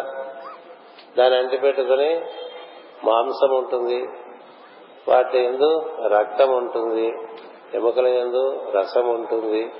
అలా మనకి శుక్రం వరకు ఏడు పొరలలో మొత్తం ఈ శరీరంతో సప్తధాతులతో కూడినటువంటి శరీరం కాబట్టి ఏడు ప్రాకారములు కలిగినటువంటి దేవాలయంగా చెప్తారు శరీరము ఏడు ప్రాకారములతో కూడినటువంటి దేవాలయంగా చెప్తారు. అందులో దేవాలయం ఎందుకంటే ఈశ్వరుడు కూడా ఇందులో ఉన్నాడు కాబట్టి దేవాలయం. దానికి ప్రత్యేకగా మనం విగ్రహంగా ఉంటాం. ది ఇమేజ్ ఆఫ్ గాడ్గా మనం ఉంటాం. కనబడేటువంటి వాడు జీవుడు కనబడక ఉండేటువంటి వాడు దైవము. ఈ జీవుడు ద్వారానే అతడు కనిపిస్తాడు. అందువల్ల సప్త ప్రాకారములు ఇందులో ఉన్నాయి కాబట్టి ఏడు గడపలు ఉన్నాయన్నారు. రక్తములు అనగా కన్నులు. అంతేగా? కాంతివంతంగా ఉంటాయి కదా. రత్నములు అనగా కనులు ముత్యములు అనగా పలు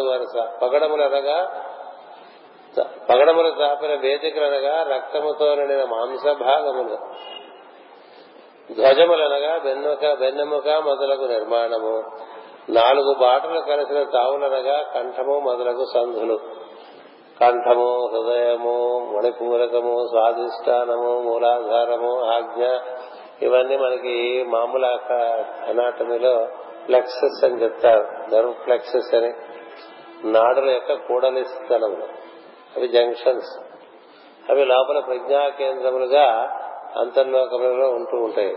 అవన్నీ నాలుగు బాటలు కలిసిన తావులుగా చెప్తారు రక్తనాళములు నాడీ మండలములు కేంద్రములు క్రీడాయతనములు అనగా వివిధ సుఖములతో క్రీడించడానికి కావలసిన దేవస్థానములు. భోగానికి కావలసిన నోటు బాగా రుచి మరిగిన వాడికి మరి నోరు భోగస్థానం. బాగా మాటలు మాట్లాడుకునేటువంటి వాడికి నాలుగు ఒక భోగస్థానం అలాగే స్త్రీ పురుష ఆకర్షణ స్త్రీ పురుష ఆకర్షణ ఉండేటువంటి వాడికి జననేంద్రియముల దగ్గర భోగస్థానం అది పశ్చిమ ఉంటారు. అందుకనే పురుష సూక్తంలో అతడు ఉత్తరం నుంచి తూర్పుకి తూర్పు నుంచి దక్షిణానికి దక్షిణానికి పడమరికి దిగి అక్కడి నుంచి ఇంకా కిందకి అధస్సులోకి పడిపోయాడు అని చెప్తాడు. అధస్సులోకి పడిపోయాడు. పశ్చాత్ భూమి వధోపుర తర్వాత పశ్చిమము చేరి అక్కడి నుంచి అధస్సుకు చేరాడు అని చెప్తారు. అలా మార్గం ఉంది మనలో. మూలాధారం లేక నివృత్తి అక్కడంతా ఆసురి అంటే చాలా చీకటి ఉంటుంది. మరణములన్నీ అక్కడే ఉంటాయి. అక్కడి నుంచి పశ్చిమానికి రావాలి. అక్కడి నుంచి దక్షిణానికి హృదయానికి రావాలి. అక్కడి నుంచి తూర్పు పాల భాగానికి రావాలి. అక్కడి నుంచి ఉత్తరము శిఖకు రావాలి. ఇలా మార్గం. ఉంది దానికి మార్గాలు ఉన్నాయి. హైవేస్ ఉన్నాయి. హైవేస్ ఉన్నాయి. చిన్న చిన్న సందులు కూడా ఉన్నాయి. గల్లీస్ కూడా ఉన్నాయి అన్నమాట. మెయిన్ రోడ్స్ ఉన్నాయి గల్లీస్ ఉన్నాయి. ఎటుపోతావు?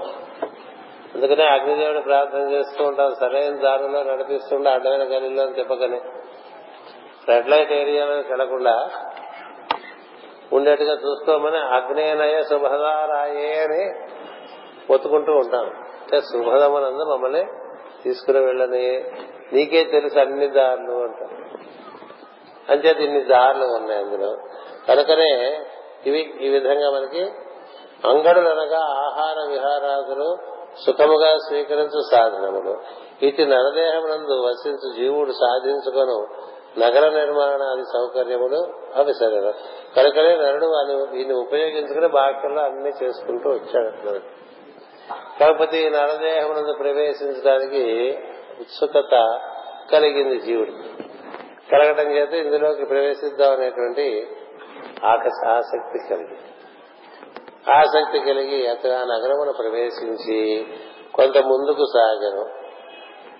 పలు తోటలు దివ్యములైన వృక్షములు లతలు పొదరిళ్ళు పెంచబడి చక్కని తటాకం నిర్మించబడి ఉన్నవి ఇవన్నీ లోపలికి వెళ్తూ ఉంటే అక్కడ ఆమెకి ఒక అందమైనటువంటి స్త్రీ కనిపిస్తుంది. అంటే ఈ శరీరమును ఆశ్రయించి ఉన్నటువంటి తత్వం. ఆమెకి చక్కని మనసు ఉంటుంది ఇంద్రియములు ఉంటాయి. శరీర సౌష్ఠవము ఉంటుంది. ఆ స్త్రీతో ఆయన మాట్లాడుతూ ఎవరు మాట్లాడతారంటే నువ్వెవరు? నేను నీతో సహవాసం చేస్తా నీతో ఉండవచ్చా అని ఆవిడకి ఏం జరుగుతుందంటే అంటే అంత చదువుతుంటే ఎక్కువ దూరం మనం వెళ్ళలేం కాబట్టి మిగతా మీరు చదువుకోండి. ఆమెతో కూడి ఒక ఐదు తలల పాము ఒకటి ఉంటుంది. ఐదు తలల పాము.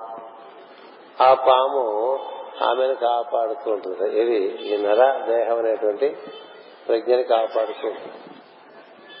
ఆమెకు పదకొండు మంది చిలుకెత్తలు ఉంటారు.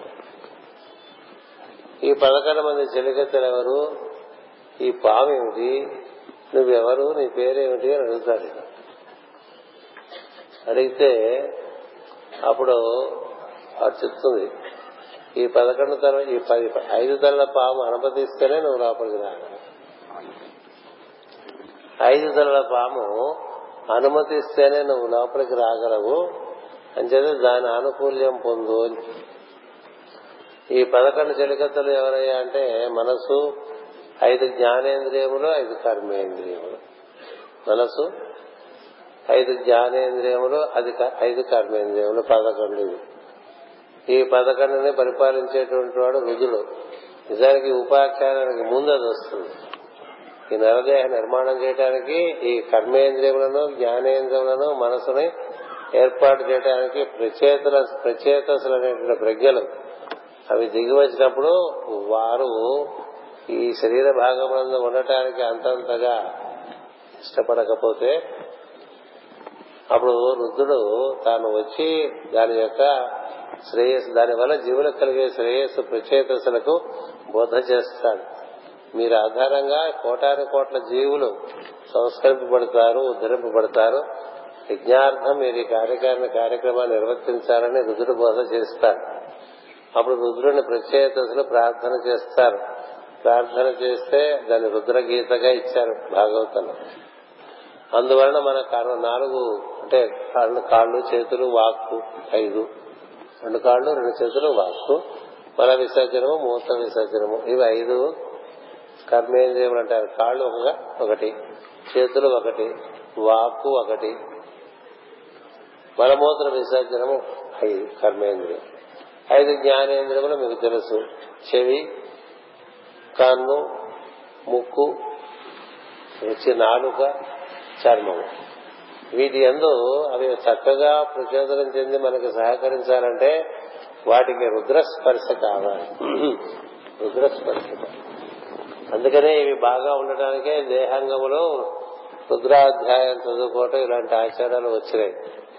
అందుకనే అక్షరాభ్యాసం చేస్తున్నప్పుడు ఐదు వేల ఐదు సంవత్సరముల పిల్లవాడికి కానీ పిల్లకి కానీ ఓం నమ శివాయ అనేటువంటి పంచాక్షరి మంత్రం ఏర్పాటు చేస్తారు. కారణం ఏంటంటే ఐదైదుగా శరీరం ఉంటుంది. ఐదు తలల పాము ఐదు కర్మేంద్రియములు ఐదు జ్ఞానేంద్రియములు. ఐదు తలల పాము ఏమిటి? అది పంచ ప్రాణములుగా ఒకే ప్రాణం పడి. ఈ పంచ ప్రాణముల ఆధారంగా ఈ పంచ కర్మేంద్రియంలోకి పంచ జ్ఞానేంద్రియంలోకి జీవుడు దిగి రావడానికి అవకాశం ఏర్పడుతుంది. అందుకని ఈ పురంలోకి నేను ప్రవేశించచ్చా అని అడుగుతాడు. ప్రవేశించచ్చు ఆ పాము యొక్క అనుగ్రహంతో ప్రవేశించమని చెప్తాను నీ పేరు ఏమిటంటే నాకేం పేరు లేదు నీకు నాకు పేరు లేవుటంటే శరీరానికి పేరేముందండి? జీవుడికి పేరేమిటిందండి? జీవుడికి పేరు లేదు అతడు అతని పేరు నేను. అందరి జీవుల పేర్లు నేనే కదా? అందుకని ఎవరైనా తలుపు తడితే ఎవరు అంటే నేను అంటా అంతే కదా? నేను. జీవుడి పేరు నేనెందుకైంది దేవుడి పేరు నేను కాబట్టి అతని కుమారుడు కాబట్టి వీడు నేనే. కదా నేతివారి అబ్బాయి? నేతే కదా? ఇదే పేరు పెట్టుకున్నా. నేతివారి అబ్బాయి? నేతే కదా? ఎందుకంటే పాశ్చాత్య దేశాల్లో ఇంటి పేరుతోనే పిలుస్తూ అంతే కదా? ఎవరి పేరు? వాడి నుంచి పుట్టుకొచ్చిన వాడికి మళ్ళీ అదే పేరు. అట్లాగే అందరూ ఎవరి నుంచి పుట్టుకొచ్చావు వాడి పేరు నేను. మనందరి పేర్లు నేనే. కదా? అందుకని మనకు ప్రత్యేకమైన పేరు ఎప్పుడు ఏర్పడిందండి? శరీరానికి ప్రత్యేకమైన పేరు లేదు మనకి ప్రత్యేకమైన పేరు లేదు. ఈ రెండు కలిపినప్పుడు వ్యవహారానికి ఒక పేరు పెడతారు. వ్యవహారం కదా? అందుకనే నామకరణం అప్పుడు వ్యవహార నామ్న అని చెప్పి రాయిస్తారు. అందుకని దిగినప్పుడు పేరు ఉండదు. ఇటు దేహానికి పేరు లేదు అటు జీవుడికి పేరు లేదు. ఇద్దరు కలిస్తే ఏమైందండి? ఓ పేరు వచ్చింది. కదా? ఇప్పుడు మీరు వెళ్ళి ఆఫీస్లో కూర్చున్నారనుకోండి ఒక అధికారిగా ఆ ఆఫీస్కి ఆ బలకే కుర్చీకి పేరు లేదు. మీకు అధికారిని పేరే లేదు. ఉందా? మీరు అధికారి కాదుగా ఏదో ఉంటుంది రామయ్య సుబ్బయ్య మా అయితే అప్పల స్వామి అప్పయ్య. అప్పల ధర ఉంటాయి కదా. అప్పల రాజు. ఈ అక్కడ కూర్చునేసరికి అక్కడ నీకు ఒక పేరు వస్తుంది. ఏది? ఆ కుర్చీలో కూర్చుని ఆ టేబుల్ ముందు ఆ కుర్చీలో కూర్చున్నాం అనుకో అప్పుడు బ్రేక్ ఇన్స్పెక్టర్ గారు అంటారు. ఆర్టీఓ గారు అంటారు కలెక్టర్ గారు అంటారు బ్యాంక్ మేనేజర్ గారు అంటారు. అది వదిలేసి బయటకు వస్తున్న బ్యాంక్ మేనేజర్ గారు. భ్రమం ఏంటంటే బయటకు వచ్చినా బ్యాంక్ మేనేజర్ అనుకోవటం. కదా? బయటకు వచ్చినా కలెక్టర్ అనుకోవటం. బయటకు వచ్చినా ఏదో ఇప్పుడు మన ట్రస్ట్ ఉంది ట్రస్ట్ మనంతా ట్రస్టులుగా ఉండేవాళ్ళు అంటారు. బయట కూడా నేను ట్రస్ట్ అనుకుంటే కుదరదు. ట్రస్ట్ పని చేసినప్పుడే ట్రస్ట్. అలాగే ఇంట్లో భార్యకి భర్తగా ఉంటారు తండ్రికి కళ్ళు. కుమారుడుగా ఉంటాడు కుమారుడికి తండ్రిగా ఉంటాడు. ఇవన్నీ తాత్కాలికమైన పేర్లు వీటికి అంత విలువ లేదు. శాశ్వతమైన పేరు మంది ఏమిటంటే నేను. మన పేరుతోనే మనకి అంటే ఈ సమాగమం వల్ల వచ్చిన పేరు సత్యం కాదు. నువ్వు ట్రైన్లో వెళ్తుంటే నువ్వు ప్రయాణికుడు అంతేగా ట్రావెలర్ రైలు దిగితే ప్రయాణికుడు కాదు దేహం దిగితే దేహం మనం దిగటం ఉంటుంది దేహం మనం దింపేయటం కూడా ఉంటుంది. దేహమైనా మన కోసం అందులో వారేసి పోతుంది కదా. లేదు మనమే మర్యాదగా బయటకు వచ్చే చదువులో వచ్చి. బయటకు వస్తే నీ పేరు నేను దానికి పేరు లేదు. నువ్వు అది కలిస్తే దానికి ఒక పేరు వస్తుంది. ఆ పేరుతో దానికి సంబంధం లేదు. అది నువ్వే సంబంధం పెట్టుకుంటావు నీ కర్మ. అందరిలోనూ ఒకే రకంగా ఉంటుంది శరీరం కదా. అందరికీ రెండు చెవులు ఉంటాయి ఒక ముక్కు ఉంటుంది రెండు గంధాలు ఉంటాయి చెవు ముక్కుకి. అందరికీ పదహారు దంతాల పైన పదహారు దంతాల కింద ఉంటుంది. అందరికీ నాలుక కంఠం చేతులు చేతులకు ఐదు వేళ్ళు కాళ్ళు కాళ్ళకు ఐదు ఐదు వేళ్ళు అందరికీ సమానంగానే ఏర్పడేటువంటి అవి రూపాలు కదా. రూపాలకు పేర్లు మనం ఏదైనా షాప్కి వెళ్ళి వాచ్ కొనుక్కుతామంటే ఒకే రకమైన వాచ్లు పది ఉంటాయి. ప్రతి వాచ్కి ఒక పేరు ఉంటుందా? అందుకని నవ్వుతుంది. పేరేంటి? అంటే మొట్టమొదటి భ్రమం అది అడిగితే ఆవిడ ఇస్తుంది జ్ఞానం. పేరు లేసుమా పేరు మొహంలో పడిపోక అని ఏది? శరీరమే నా పేరు నీకు పేరేమిటి? నాకు పేరేమిటి? ఈ జీవులందరికీ ఒకటే పేరు నేను. ప్రపంచంలో పని చేసుకోవడం కోసం మనం పెట్టుకుంటాం. పేరు పుట్టిన తర్వాత కదా పేరు. పుట్టడం అంటే లోపల శరీరం ఏర్పడిన తర్వాత కదా బయటకు వస్తున్నాం. ఆ విధంగా చెప్తుంది. చెప్పిన తర్వాత అందు లోపలికి ఇంకొంచెం అయినా ప్రయత్నం చేస్తాడు చేరటానికి. అక్కడ మనకి ఒక మంచి విషయం చెప్తారు. ఆ పురం యొక్క వెలుపలి ఉద్యానమున అప్రయత్నముగా ఒక స్త్రీ కనిపించాను. ఆమె కొత్త యవన వయస్సులో ఉన్నది కామరూపము ధరించి ఉన్నది. అంటే ఆమె ఎందు ఆకర్షణ ఉన్నది అని అర్థం. ఈ శరీరములకు ఆకర్షణ ఉన్నది. ఆకర్షణ ఉన్నంత మాత్రాన్ని ఆకర్షింపబడవలసిన అవసరం లేదు కదా. అది కూడా చెప్తాడు శ్రీకృష్ణ భగవద్గీతలో. నా ప్రకృతికి ఎనిమిది స్థానాలు ఉన్నాయి. ఈ ఎనిమిది స్థానాలు చాలా ఆకర్షణీయంగా ఉంటాయి. కానీ అది ఆకర్షించదు. కానీ జీవులే ఆకర్షింపబడతారు. ప్రకృతికి ఆకర్షించే కార్యక్రమం ఏం లేదు. కానీ జీవుడు తనలో ఉండేటువంటి అపరిపూర్ణత వలన అనుభవం పరిపూర్ణత పరిపూర్ణం చేసుకోవడం కోసం ఇతర ఆకర్షింపబడతారు తప్ప దానికి ఆకర్షణ ఉండదు. అది ఆకర్షించదు. ఆకర్షణ ఉంటుంది కానీ ఆకర్షించదు. అందుకని అందమైనటువంటి ఒక ఫలము చెట్టుకుందనుకోండి వచ్చి నన్ను తింటావా అని అదేం అడగదు మనని మన వైపుకి అలా వంగి వంగి మనకు అందేట్లుగా రాదు. కదా మనమే అందుకోవడానికి ప్రయత్నిస్తుంది అందమైన వస్తువుకి అందరూ ఆకర్షింపబడరు కొందరు ఆకర్షింపబడతారు. అందుచేత అది ఆకర్షణ కలిగి ఉంటుంది కానీ ఆకర్షించదు. అని చెప్తాడు భగవంతుడు. భగవద్గీతలో. ప్రకృతి స్థాని కరిషతి అంటారు. ఎనిమిది ప్రకృతి స్థానములు కూడా ఆకర్షణ కలిగి ఉంటాయి.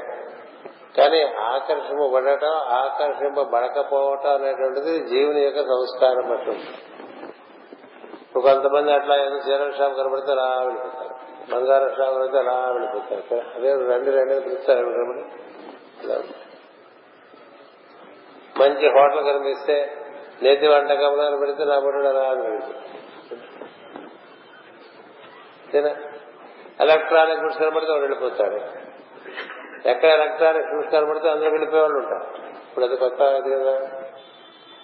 ఇట్లా ఎన్నెన్నో ఉంటాయి. వాటన్నిటికీ తన యొక్క లోపల యొక్క లేమిడి వల్ల దాన్ని పరిపూర్తి చేసుకోవడం కోసం అక్కడికి అంటే అది ఆకర్షణీయంగా ఉంది కాబట్టి దాని దగ్గరికి వెళ్ళేట వెళితే ఆ పామును చూచాట ఈ పాము ఎలా అంటే ఈ పాము నీవు నాలోనికి రావడానికి నాలో నుంచి బయటికి వెళ్ళటానికి నీకు ఇది ఉపయోగపడుతుంది. దీన్ని నువ్వు చాగా దీంతో మిత్రత్వం చేసుకోమని మనం దూరిన తర్వాత అన్ని మర్చిపోతాం కదా? ఇప్పటికే విజ్ఞాతుని మర్చిపోతాం కదా? ఇది ఈ రూపం దగ్గరికి రాగానే మనకి ఇంక ఈశ్వర ఈశ్వరుడు ఉన్నాడు మనతో అనేటువంటిది మర్చిపోతాం కదా? ఆ పాములకి అనుమతిస్తుంది లోపల ప్రవేశిస్తాడు. లోపల ప్రవేశిస్తే అతనికి ఇంకా చాలా విధమైనటువంటి విషయాలన్నీ కనబడేటండి కనబడి ఇంకా రకరకములుగా ఆమెతో అనుసంధానం చెందడానికి ప్రయత్నం చేసి శరీరాన్ని ఆక్రమించుకుంటాడు. ఎలా ఆక్రమించుకుంటాడు తెలుసా? మనలో చిన్న మనం బుడగలా పుడతాం తలకడుపులో తండ్రి నుంచి ప్రవేశించి. అక్కడి నుంచి ఇవన్నీ ఏర్పడుకుంటూ వస్తాయి. ఏర్పడుకుంటూ వస్తే దానిలోకి అతను ప్రవేశించడం జరుగుతుంది. ఈ ప్రవేశించినటువంటి వాటిలో ఉన్నటువంటి వాటిని ఇప్పుడు మళ్ళీ గమనిస్తాడు పురంజనుడు. అది వివరించి ఈ రోజుకి పరిపూర్తి చేస్తాను ఆ పొరుగు నాలుగు దిక్కుల ఎందు గల గోపుర ద్వారముల వివరములను వినుము. పురమునందు మొత్తము తొమ్మిది ద్వారములు ఉన్నవి. అందు తూర్పు దిక్కున ఐదు ద్వారములు ఉన్నవి. తూర్పు అంటే ముఖం. ఈ ముఖంలో ఎన్ని ద్వారాలు ఉన్నాయి? రెండు కళ్ళు ఉన్నాయి. రెండు రంధ్రములు కలిగిన ముక్కు ఉంది. ఒక నోరు ఉంది.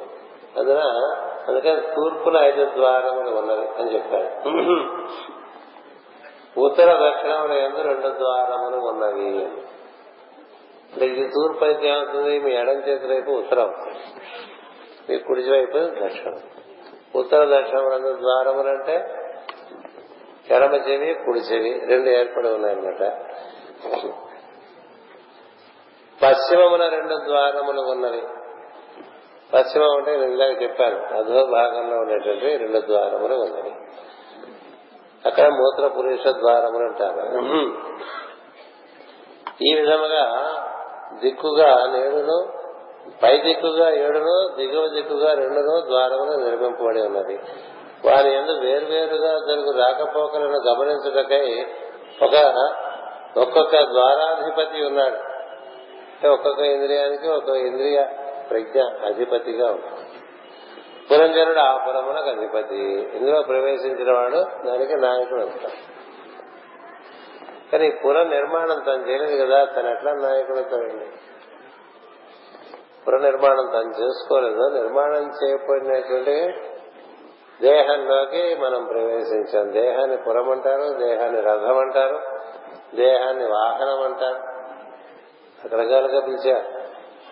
అంచేత ఇది నిర్మాణం చేయబడి మనకి అందించబడ్డది. అదే మనకి అర్జునుడి కథలో కూడా అర్జునుని రథము అతను నిర్మాణం చేసుకున్నది కాదు.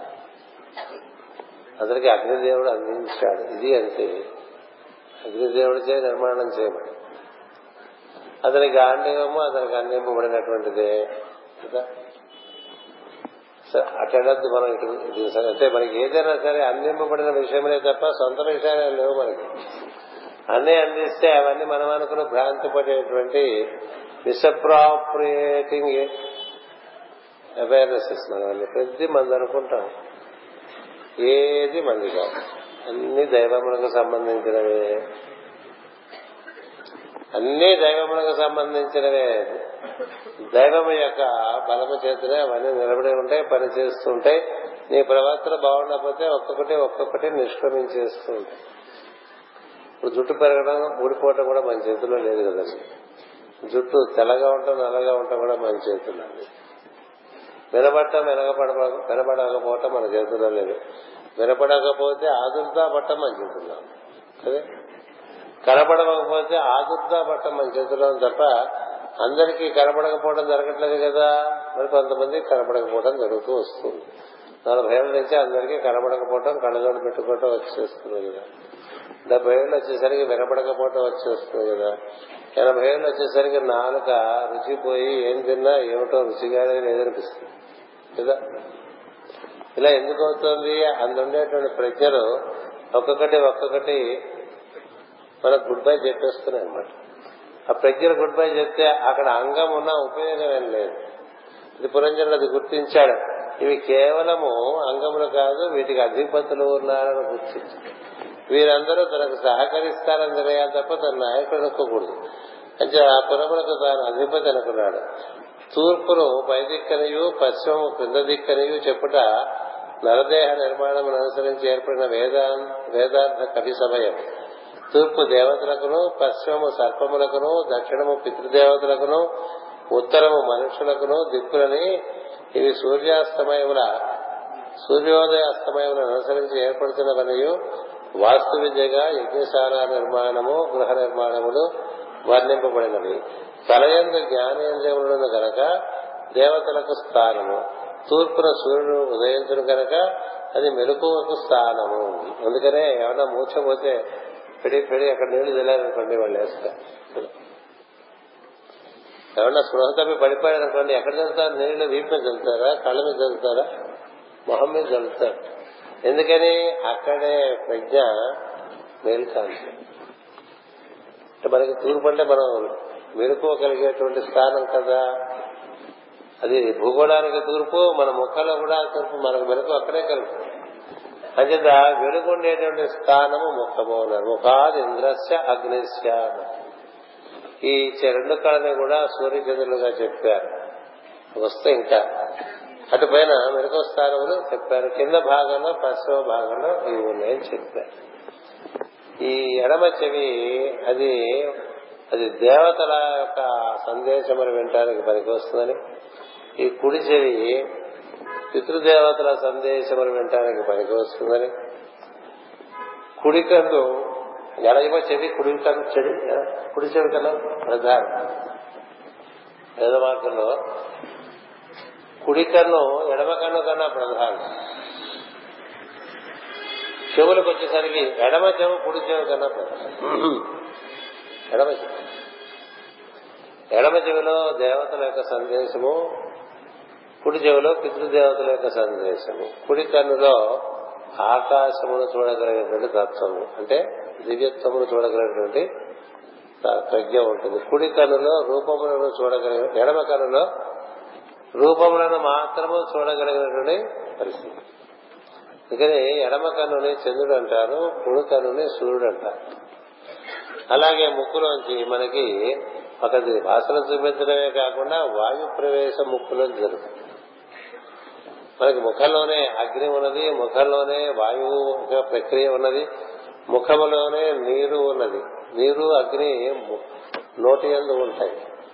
అందుకనే ఆహారం స్వీకరించేప్పుడు ఈ నోరునే హోమకుండా ఉంటారు అక్కడే నీరు ఉంటుంది. ఎప్పుడు తడిగానే ఉంటుంది కదా? నాలుక పొడిగా ఉండదు. నీరు అగ్ని నోటి ఎందు ఉంటాయి. కనుల ఎందు కాంతి ఉంటుంది. వాయువు మనకి ముక్కునందు సంచరిస్తూ లోపలికి వెళ్తూ బయటకు వస్తూ ఉంటుంది. కదా? స్పర్శానికి చర్మం ఉన్నది వెనుకడికి చెవి ఉన్నది. అన్ని ఇంద్రియములకు సంబంధించినటువంటివి పంచేంద్రియ సంబంధం అంతా కూడా ముఖంలోనే ఉంది కాబట్టి అది ముఖము ప్రధానమైనటువంటి అంగము జీవుడికి. తలకాయ తీసేస్తే మనిషి మాత్రం కదా? అంచేత ఈ ముఖము అన్నిటికీ ప్రధానమైన కేంద్రంగా గుర్తించాలి. పురుష సూక్తంలో కూడా శీష్ణౌ జౌ అంటాం కదా శిరస్సునందు వెలుగు ఉన్నది జౌ అంటే విద్యుత్ కాంతి లాంటి కాంతి అది చాలా అద్భుతమైన కాంతి. అందుకని కాంతి దర్శనం అంతా కూడా ముఖంలో జరిగేటువంటి అవకాశం చాలా ఎక్కువ. ఇకపోతే ఈ ముక్కు నుంచి లోపలికి శ్వాస బయలుదేరి మన ఉదర విధానం పై వరకు లోపల వరకు వెళ్ళి అది బయటకు వస్తుంటుంది. లోపలికి వెళ్తుంటుంది బయటకు వస్తుంటుంది. లోపలికి వెళ్తుంటుంది బయటకు వస్తుంది ఈ ఇంద్రియములన్నీ పైన ఉండేటువంటి ఐదు ద్వారములు మనం వాడుకుంటూ ఉంటాం. ఈ శ్వాస మనతో సంబంధం లేకుండా మన ఏదో నిర్వర్తింపబడుతుంది అందుకని ఈ శ్వాసను ఏం చెప్తారంటే నారద మహర్షి ఇది నీలో ఉండేటువంటి అవధూత అవధూతం అంటే ఏంటంటే పరిశ్రమలతో అసలు ఏ మాత్రం సంబంధం లేదు కల్పన దైవంతో అనుసంధానం చెంది ఉంటాడు. అది కావాలి ఇది కావాలి ఉండదు ఆకలి ఉండదు దప్పిక ఉండదు ఒంటి మీద బట్ట ఉందా లేదా ఏమీ ఉండదు. అది యోగికి ఎనిమిది రకమైనటువంటి ఉన్నతులు కలిగితే అక్కడ అవధూత అవుతాడని చిత్రకేతు ఉపాఖ్యానంలో నారద మహర్షి చెప్తాడు. అలాంటి అవధూతగా మనలో ఆయన సన్యాసి కూడా అని చెప్తాడు అంటే ఇది మన శరీరంలో మిగతా విషయాలతో ఆయనకి సంబంధం లేదు. ఈ ఉచ్ఛ్వాస నిశ్వాస నిర్వర్తించేటువంటి వాయువు. అతని ఆధారంగానే మనం బ్రహ్మమును తెలుసుకోగలగడానికి అవకాశం ఉంటుంది. అతను మన కార్యక్రమాలతో సంబంధం లేకుండా మనం ఏం ఎప్పుడూ పగలు రాత్రి పనిచేస్తూనే ఉంటాడు. దాని విలువ మనకు తెలియదు. దేని విలువ తెలియదు? ఇది అత్యుత్తమమైన విలువ శరీరంలో. అలాంటి విలువ కలిగింది శరీరంలో ఉన్నది దాన్ని పట్టుకుని వెళ్తే నేను బ్రహ్మం దగ్గర వరకు తీసుకెళ్తుంది. అందుకనే నమస్తే వాయు త్వమేవ ప్రత్యక్షం బ్రహ్మాసి అంటూ ఉంటాం. నువ్వు మాకు ప్రత్యక్ష బ్రహ్మము పరోక్ష బ్రహ్మము వరకు నువ్వు తీసుకెళ్ళగలవు అని. అంటే ప్రత్యక్ష బ్రహ్మ నుంచి పరోక్ష బ్రహ్మంలో తీసుకెళ్ళేటువంటి వాయువు మనలో లోపలికి బయటికి లోపలికి బయటికి లోపలికి బయటికి నడుస్తూ ఉంటుందండి. లోపల కూడా సంచరిస్తూ ఉంటుందండి. లోపల సంచరించేటువంటి ప్రాణములు ఉన్నాయి. బయటకి లోపలికి వెళ్ళొచ్చేటువంటి ప్రాణములు రెండు. లోపల సంచరించే ప్రాణములు రెండు. ఆ రెండింటినీ ఈ రెండింటినీ అనుసంధానం చేసే ప్రాణం ఉంటుంది నాలుగు ప్రాణాలు ఐదు. రెండు ప్రాణములు లోపలికి బయటికి ప్రాణాపానములుగా పనిచేస్తుంటాయి. లోపల ఉదాన వ్యానములుగా రెండు ప్రాణములు పనిచేస్తుంటాయి. ఈ ఉదాన వ్యానములను ఈ ప్రాణాపానములను రెండును రెండింటినీ చక్కగా సమన్వయం చేసేటువంటి సమాన ప్రాణం. అది హృదయమందు. ఈ ఐదు ప్రాణములు చక్కగా నాలుగు ప్రాణములు సమన్వయం చెందినంత కాలం శరీరానికి ఏ విధమైన అనారోగ్యం ఉండదు. ఇది మన చేస్తున్న చేత పాడు చేసుకుంటాం. ముందు అపాన వాయువు పాడైపోతుంది. దాంతో అరుగుదల అపాన కనుక బలహీనం అయితే ఏం జరుగుతుందంటే ఈ ఉదర విధానానికి కిందంతా కూడా అగ్నికార్యం జరుగుతూ ఉంటుంది. ప్రాణములను ఆశ్రయించి దేహములందు నేను ఉంటానని చెప్పాడు కదా ప్రాణినాం దేహమాశ్రిత. అహం వైశ్వానరో భూత్వా ప్రాణినాం దేహమాశ్రిత. అందుకని మనకి ఉదర విధానం క్రింద భాగం అంతా అగ్ని చేత పరిపాలింపబడుతూ ఉంటుంది. అగ్ని బాగా చక్కగా పనిచేస్తుంటే మూత్ర విసర్జనము మల విసర్జనము ఏ బాధను ఉండదు అరుగుదల అద్భుతంగా ఉంటుంది. ముందు ఇదే పడేది ఏం జరుగుతుందంటే చేస్తల వల్ల వాయువు సన్నగిలటం వల్ల అగ్ని సన్నగిలుతుంది వాయువును ప్రజ్వలింపజేస్తే అగ్ని ప్రజ్వలిస్తుంది. వారిద్దరూ కవల పిల్లలు లాంటి వాళ్ళు. వాళ్ళని నలుడు నీలుడు అంటారు కదా? నలుడు అనిల్ కుమార్ అంటే వాయుపుత్రుడు. అనల్ కుమార్ అంటే అగ్నిపుత్రుడు నలుడు నీలుడు అనలుడు అంటే అగ్ని. అనిల్ అంటే వాయువు అనిల్ అనల్. ఈ వాయువు యొక్క వ్యాపారము సరిగ్గా జరగకపోతే ముందు జరిగేది ఏంటంటే అగ్నికి దెబ్బ అగ్ని అంతంత మాత్రంగా పొయ్యి ఆరిపోతూ ఉంటుంది. పొయ్యి ఉడకదు కదండి ఉడుకుతుంది అంటే మనం పొయ్యి ఏ విధంగా పదార్థములు ఉడకవో లోపల అపాన వాయువు సన్నగిల కొద్దీ జీర్ణకోశములన్నీ కూడా వాటి ఎందుకు వేడిమి తగ్గిపోతుంది. తగ్గిపోతే నువ్వు లోపల పడేసిన పదార్థములన్నీ అవన్నీ అరగవు. అరక్కపోతే మనకి మల విసర్జనం ముందు ఇబ్బంది.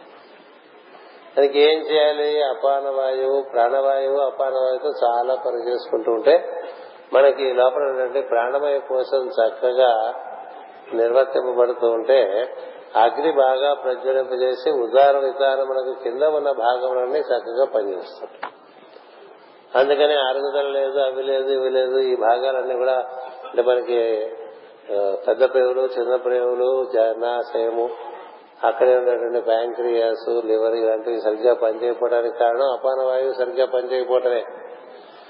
అందుకని ఏం చెప్తారు? బాగా వ్యాయామం చేయమని చెప్తారు. ఈ రోజుల్లో వ్యాయామం అన్నారు పూర్వం మన వారందరూ కూడా యోగాసనములు అన్నారు. ఎందుకంటే యోగాసనముల్లో మనకి ప్రాణశక్తి బాగా ఉద్బుద్ధం అవటానికి కారణం ఒక్కటే బాగా గాలి పీల్చి వదలటం ఉంటుంది. అది కూడా ఒక క్రతుబద్ధంగా క్రమబద్ధంగా గాలి పీల్చడం గాలి వదలటం.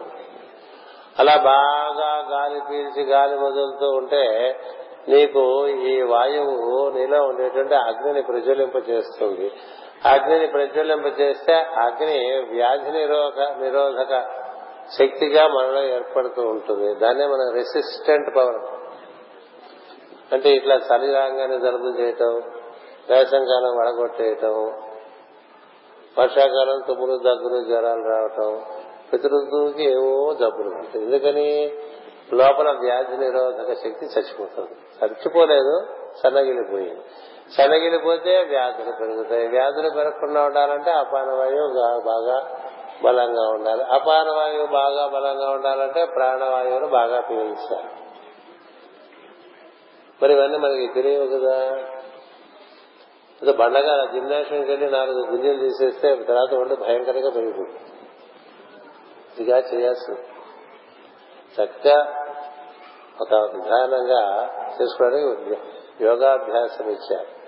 లేదు మాకు యోగాభ్యాసం వంగం అంటే వంగేంతే లేదు అది కూడా చేస్తారు. కూర్చుని గాలి కూర్చు పరుగు మహర్షిని ఓ శిష్యుడు అడిగాట నేను ఎంత వ్యాయామం చేయాలి రోజుకి చెప్పండి అని. ఎందుకంటే మనకి ఇప్పుడు ఈ ఫిజికల్ ఎక్సర్సైజ్ చాలా విపరీతంగా. మోదు కదా. విపరీత. పొద్దున లేచి దగ్గర నుంచి ఎవరికి ధ్యానం లేదు పాడు లేదు ఆరాధన లేదు. అట్లా రోడ్డు మీద ఈ చివరికి ఆ చివరికి ఆ చివరికి ఇది ఆ సమయం ప్రాతకాలం దేనికంటే దేవతలందరూ మనని స్పృశించే సమయం. అప్పుడు అలా రోడ్డు మీద పడి నాగరికత అనుకుంటూ మంచి మంచి బూట్లు కొనుక్కుని మంచి మంచి వాకింగ్ డ్రెస్సులు వేసుకుని అలా పిడి పిడి పిడి పిడి నడుస్తాం. సూర్యోదయం దగ్గర నుంచి గంటన్నర వరకు సూర్యుడి నుంచి వచ్చేటువంటి కాంతిలో ఉండేటువంటి ఆరోగ్యం ఇంకెక్కడ లేదు. అందుకని మరొకమారు చెప్పాడు వ్యాయామం అనేటువంటిది ప్రత్యేకంగా ప్రకృతి నిర్దేశించలేదు. పది నిమిషముల పాటు చక్కగా గాలి పీల్చి వదలటారు అనేటువంటిది అభ్యాసం చేసుకోవడం పది నిమిషముల పాటు చక్కగా గాలి పీల్చి వదిలేటువంటి ప్రయత్నం చేయి. ఒకటి నీ పనులు శరీరంతో చేసుకున్నవి నువ్వే చేసుకోవాలి. ఏది? అంటే మనం కాఫీ అందించాలి మంచినీళ్ళు అందించాలి పూర్వకాలైతే వేడి నీళ్ళు అందించాలి ఎవడో బాగలేదు చోటు పెడితే మనం పోసుకోవాలి. ఎక్కడికైనా వెళ్ళాలంటే కారులో వెళ్తాం. అంగాలు వాడడం కదా. ఇక నీ పనిని నీవు శరీరంతో చేసే నువ్వే చేసుకో. అది ఒకటి. రెండోది పది నిమిషముల పాటు ఈ విధంగా శ్వాస పీల్సు ఇంకా కావాలంటే ఒక పది నిమిషములు సాయంకాలం పూట సూర్యాస్తమయానికి ముందు నాలుగు అర తొంభై నిమిషాలు ఉంటుంది. అప్పుడు ఒక పది నిమిషాలు నడుంది. ఇక మనకి సాయంత్రం క్రీడ సాయంకాలం క్రీడల కన్నా క్రీడలని చెప్పరు యోగా జీవనంలో. నీ పని నువ్వు చేసుకుంటుంటే శరీరానికి కావాల్సినటువంటి శ్రమ దొరుకుతుంది. ఒకటి పది నిమిషాలు సాయంత్రం నడువు పొద్దున పూట పది నిమిషాలు బాగా గాలి పీల్చు. నీకు ప్రాణశక్తి బాగుంటుంది అగ్ని ప్రజ్వలనం బాగుంటుంది వాయువు బలంగా ఉంటే ముందు పనికొచ్చేది అదే. నువ్వు ఈ శరీరంలో నుంచి మళ్ళీ బయటికి వెళ్ళాలన్నా కూడా నీకు ఈ శ్వాసకోశములన్నీ బలంగా ఉంటేనే నువ్వు బయటికి వెళ్ళడానికి అవకాశం ఉంటుంది. వాటికి జబ్బు వస్తే చేసేది లేదు. ఏ ఐదు తలల పాము నుంచి నువ్వు లోపలికి వెళ్ళావు దాని నుంచే నువ్వు బయటికి రావాలి. కదా?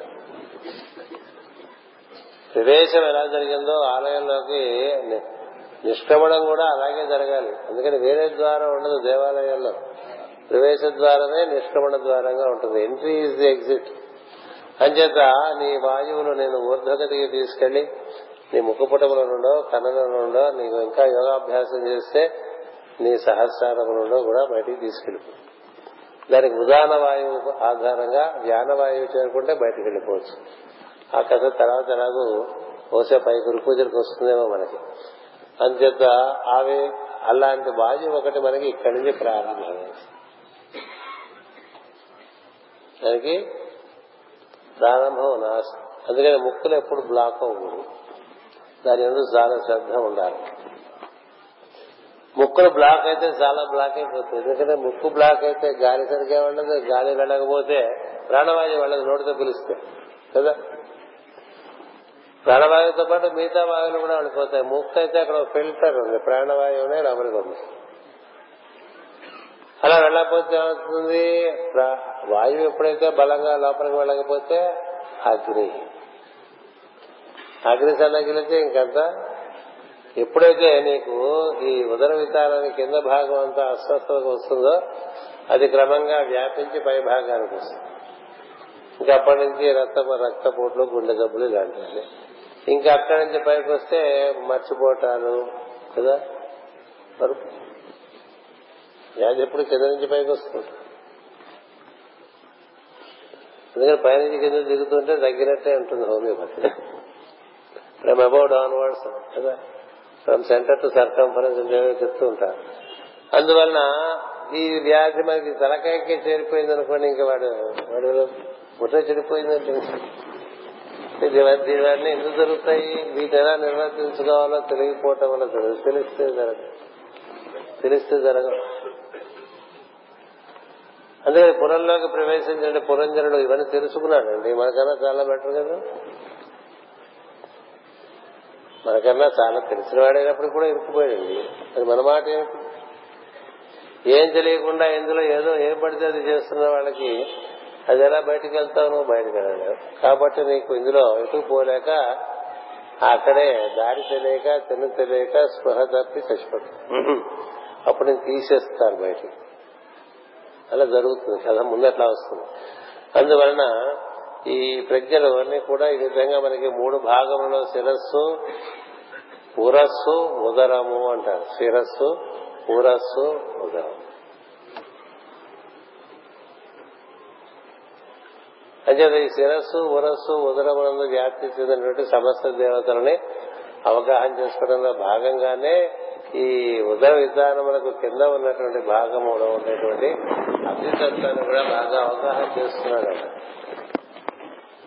ఆ అగ్నితత్వం మనం ఇచ్చేటువంటి ఆహారాన్ని చక్కగా అన్ని కోశములలోకి క్రమక్రమంగా జీర్ణాశయంలోకి అక్కడి నుంచి పెద్ద పేవు చిన్న పేవులోకి అక్కడి నుంచి పెద్ద పేవులోకి ఏర్పాటు చేసి చివరికి మన మూత్రాదులు విసర్జించేట్టుగా ఏర్పాటు చేసేటువంటి వాడు అగ్ని. ఆయన కేంద్రం మన ఎందు స్ప్లీన్ అనేటువంటి భాగంలో ఉంటుంది. అగ్ని కేంద్రం. ఇప్పుడు ప్రస్తుతం ఉండేటువంటి వైద్య విధానానికి స్ప్లీన్ యొక్క ఇంపార్టెన్స్ అంతగా తెలియదు. అని జ్వాలాకురు మహర్షి రాశారు. స్ప్రీన్ యొక్క ఇంపార్టెన్స్ తెలియదు వారికి కానీ అక్కడే అగ్నికి కేంద్రము వాయువుకి కేంద్రం ఎక్కడుంది? హృదయమునందు. అందుకనే స్వాధిష్టానమునందు అగ్ని అంటూ ఉంటారు. స్వాధిష్టానమునందు అగ్ని. అనాహతమునందు వాయువు అంటారు. మణిపూరకమునందు నీరు అంటారు. పూరించేది కదా? మూలాధారమునందు పదార్థము. మూలాధారము చక్కగా నిర్వర్తింపబడుతుంటే పదార్థం యొక్క అమరిక చెడిపోదు దేహంలో. నీరు సవ్యంగా పనిచేయాలంటే మణిపూరకము ఆలోచనలు అవన్నీ బాగా ఉండి మన దాన్ని బట్టే కదా మన భాషణము ప్రవర్తనము. నీరు చేరకూడదు ఉంటాం కదా? నీరు అతిగా నీరు చేరినా కష్టమే. అతిగా వేడి చేసినా కష్టమే. పదార్థము నీరు అగ్ని వాయువు నాలుగు సమతూకంగా ఎవరి శరీరంలో ఉంటుందో వారికి ఆరోగ్యం. అందుకనే ఆయుర్వేదంలో ఆ నాలుగు తత్వాలు శరీరంలో ఎట్లా ఉన్నాయో చూస్తారు. ఇది వేడి శరీరం అండి మీదే అంటారు వాతం అండి అంటారు. ఏదో ఇట్లా మాడుకుంటారు శ్లేష్మం ఉంటారు వాతం ఉంటారు పిత్తం ఉంటారు. కొంతమంది బద్ధకంగా ఉంటారు కదా. బద్ధకంగా ఉండేవాళ్ళకి కొన్ని రోగాలు ఉంటాయి. ఎందుకని అక్కడ వాయువు అగ్ని చాలా తక్కువ పనిచేస్తుంది. కొంతమంది ఆవేశ ఆవేశాలతో ఉంటారు. వారి ఎందుకు నీరు బాగా అట్లా ఇప్పుడు తెరులుతూ ఉంటాయి నీళ్ళు కదా? భయంకరమైన ఆవేశం. కొంతమంది అగ్ని ఊసి అట్లా లేచి దగ్గర నుంచి లేడికి లేచిందే పరిగణట్టు తిరుగుతూ ఉంటారు ఊరంతా. ఎప్పుడు ఏటో బిజీ బిజీ బిజీగా అగ్ని. వాయు అంటే ఒక దానికి దిశా నిర్దేశం ఉండదు. గాలికి తిరుగుతున్నాడు అంటారు సరే గాలికి తిరిగే వాళ్ళు చెలవేగి అక్కలేని పనులన్నీ చేసుకుంటూ ఊరంతా తిరుగుతూ బిజీగా ఉండేవాళ్ళు. ఆవేశక కావేశములతో ఉండేవాళ్ళు. బతకంతో పడి ఉండేవాళ్ళు. వీళ్ళ నలుగురులోనూ మనలో ఉండే నాలుగు భూతములు ఐదు భూతముల్లో నాలుగు భూతములు వాటి యొక్క సామ్యం చెడిపోతుంది. ఈ సామ్యం చెడపకుండా నువ్వు పని చేసుకుంటే తెలివా. సామ్యం చెడుపుకుంటూ పని చేసుకుంటూ తెలివి. అందుకని మనకి జ్యోతిషంలో కూడా జ్యోతిష రాశుల్లో ద్వాదశ రాశుల్లో నాలుగు భూతముల గురించే చెప్తారు. ఆకాశం చెప్పరు. ఇప్పుడు మేషం అంటే అగ్ని అంటారు. వృషభం అంటే పృథివీ అంటారు. మిథునము అంటే వాయువు అంటారు. కర్కాటకం అంటే నీరు అంటారు. అట్లా మనకి ఈ నాలుగు భూతముల యొక్క తత్వములే పన్నెండు రాశులను మూడు సార్లుగా తిరుగుతుంది. మూడు అగ్నితత్వపు రాశులు మూడు వాయుతత్వపు రాశులు మూడు జలతత్వపు రాశులు మూడు పృథ్వీ తత్వపు రాశులు మొత్తం పన్నెండు. అవి మరి ఆకాశం? ఆకాశం అంటూ దాంట్లోంచి నాలుగు వచ్చాయి ఈ నాలుగు సమానంగా ఉంటే నీకు ఆకాశం. ఈ నాలుగు నీలో ఒక సామ్యం చేరుకుంటే అప్పుడు నీలో ఆకాశం దర్శనం అవుతుంది అది మొట్టమొదటిగా హృదయంలో జరుగుతుంది. అలా జరిగితే దాన్ని దహరాకాశము హృదయాకాశము లేక ఆకాశము అంటారు. ఆ ఆకాశమే పాల భాగంలో జరిగితే దాన్ని మహదాకాశం అంటారు. దహరాకాశం మనకి సింహరాశిలోను కర్కాటక రాశిలోను గోచరిస్తుంది. మహదాకాశము మాఘమాస పద్యంగా ఉంటుంది. పరాకాశము జ్యోతిష్ చక్రానికి అవతల ఉంటుంది. పరాకాశము మహదాకాశము ఆకాశము. మూడు ఆకాశముల యొక్క అనుభూతి జీవుడు పొందగలడు. ఎప్పుడు మనలో ఉండేటువంటి ఈ నాలుగు భూతములు చక్కగా సమన్వయపడాలి ఈ నాలుగు భూతములు చక్కగా సమన్వయపడాలంటే మన చేష్టలు దానికి అనుగుణంగా ఉండాలి. మన యొక్క భావములు భాషణము ప్రవర్తనము దానికి అనుగుణంగా ఉండాలి. అలా అనుగుణంగా ఉంటే అవి మనకి నెరవేర్తాయి. దీనికి అనుపానంగా ఉన్న విషయాలు కూడా చెప్తాను. అవి ఇక్కడ రాశారని చెప్పట్లేదు. ఎందుచేతంటే వాంగ్మయము ఒకదాంతో ఒకటి ఒకదాంతో ఒకటి అట్లా ముడిపడి ఉంటుంది. అందుకని మన శరీరం అంటే ఏంటి? ఇదంతా వెలుగు. ముఖమంతా వెలుగు. శిరస్సంతా వెలుగు. ఈ హృదయ భాగం ఉదర విధానానికి కంఠానికి మధ్య అంతా కూడా వాయుతత్వం. దాని కింద భాగం అంతా అగ్ని తత్వం అంతకన్నా కింద భాగం మనకి నీరు పదార్థం. వీటన్నిటిని చక్కగా నిర్వర్తించడానికి ఐదు తలల పాము ఉన్నది. అంటే మన శరీరంలో ఏమున్నాయండి? చెవుల ద్వారా దేవతలను వినొచ్చు. కదా? చెవుల ద్వారా దేవతలను వినొచ్చు. కంటి ద్వారా రూపంలో చూడొచ్చు. రూపాతీతమైనటువంటి తత్వ దర్శనంగా చూడచ్చు ఈ రెండు కన్నులు కలిపి ఒక కేంద్రం ఉంది మూడో కన్ను దాని మాటలు అవసరం చెప్పలేదు ఇక్కడ. అలాగే మనకి ముక్కుపుటముల ద్వారా మనకి శరీరంలోకి ప్రవేశించడం శరీరంలోకి బయటికి రావడానికి కావాల్సినటువంటి సదుపాయం అంతా ఏర్పడి ఉన్నది. అంతేకాదు ఈ వాయువే మన శరీరానికి చక్కని బలాన్ని ఇచ్చేటువంటి. అటు పైన అగ్ని ఉన్నది. ఈ అగ్నితత్వాన్ని వాయుతత్వాన్ని ఈ ఆకాశ తత్వాన్ని లేక వెలుగు తత్వాన్ని మనం చక్కగా కాపాడుకుంటూ ఉండేట్టుగా మన ప్రవర్తన ఉండాలి. అందుకని ఏం చెప్తారంటే ఇందులోకి దిగి వచ్చినప్పుడు ఈ ప్రజ్ఞలన్నీ అంటే కర్మేంద్రియ ప్రజ్ఞలు జ్ఞానేంద్రియ ప్రజ్ఞలు ఈ పంచభూతముల యొక్క కార్యక్రమములు ఇవన్నీ ఎక్కడా వాటిని పాడు చేసుకుండా పాడు చేసుకోకుండా మనం ప్రవర్తించడం అనే విధానం ఉన్నది. కొత్త కారు కొనుక్కుంటే అన్ని ఎక్కడెక్కడ ఏదో ఉన్నాయో అన్ని చూసుకుని అది ఎంత వీలుగా పాడు చేసుకోకుండా జాగ్రత్తగా వాడుకోండి. అనుకుంటా బజార్లో పార్క్ చేస్తే ఉన్నా గీతలు పెడతాడేమో అని కొత్తలో బజార్ కూడా తీసుకెళ్తాం మరి ఈ కార్ని ఎట్లా బజార్లో ఎక్కడ పడితే అక్కడ తీసేసుకుంటాం. ఈ వాహనం దానికన్నా ముఖ్యమైనది కదా. ఆ వాహనాలన్నీ ఇదే ఆధారంగా తయారు చేసుకున్నవే ఈ శరీరం అనందు ప్రజ్ఞలేమిటి ఇందులో సమస్త సృష్టి ఉంది. ఇందులో సప్త ఋషులు ఉన్నారు. సప్త గ్రహములు ఉన్నాయి. సప్త గ్రహములు ప్రజాపతులందరూ ఉన్నారు. మనువులు ఉన్నారు. అష్ట దిక్పాలకులు ఉన్నారు. మీరేం చెప్పండి అదంతా ఈ శరీరంలో ఆ ప్రజలన్నీ ఉన్నాయండి? ఇప్పుడు దర్శనం చేసిన కొద్దీ కనిపిస్తూ ఉంటాయి. ముందు ఉన్న విషయం ఇప్పుడు చెప్పినటువంటి విషయాన్ని ముందు కాపాడుకుంటే అది ఆధారంగా మనం నిర్వర్తించగలిగినటువంటి విషయాలు చాలా ఉంటాయి. ఈ శరీరంలో చేరినప్పుడే మనిషికి బుద్ధి ప్రకాశం కలుగుతుంది. మనసు ఇంద్రియములు శరీరంతో కూడినటువంటి దాంట్లోకి జీవుడు దిగినప్పుడు అతనికి అక్కడ బుద్ధి అనేటువంటి ఒక కేంద్రం ఒకటి ఏర్పడి ఉంటుంది. అక్కడ నువ్వు నీలో ఉండేటువంటి ఈశ్వరుని దర్శించేటువంటి అవకాశం కానీ అతనితో నువ్వు సంప్రదించుకునేటువంటి అవకాశం కానీ ఏర్పడి ఉంటుంది. అందుచేత ఇలాంటి పురం ఒకటి మనకి ఉన్నది అని తెలియటం ప్రధానం కదా.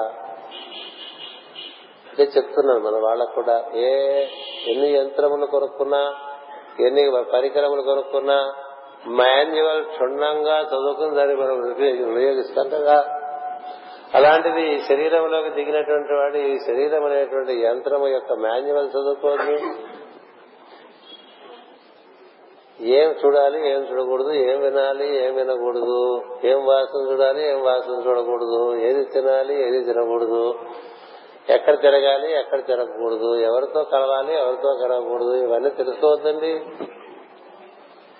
అలా చేస్తే ఏమవుతుంది? ఈ వాహనం దెబ్బతింటే నీ ప్రయాణం సాగదు కదా.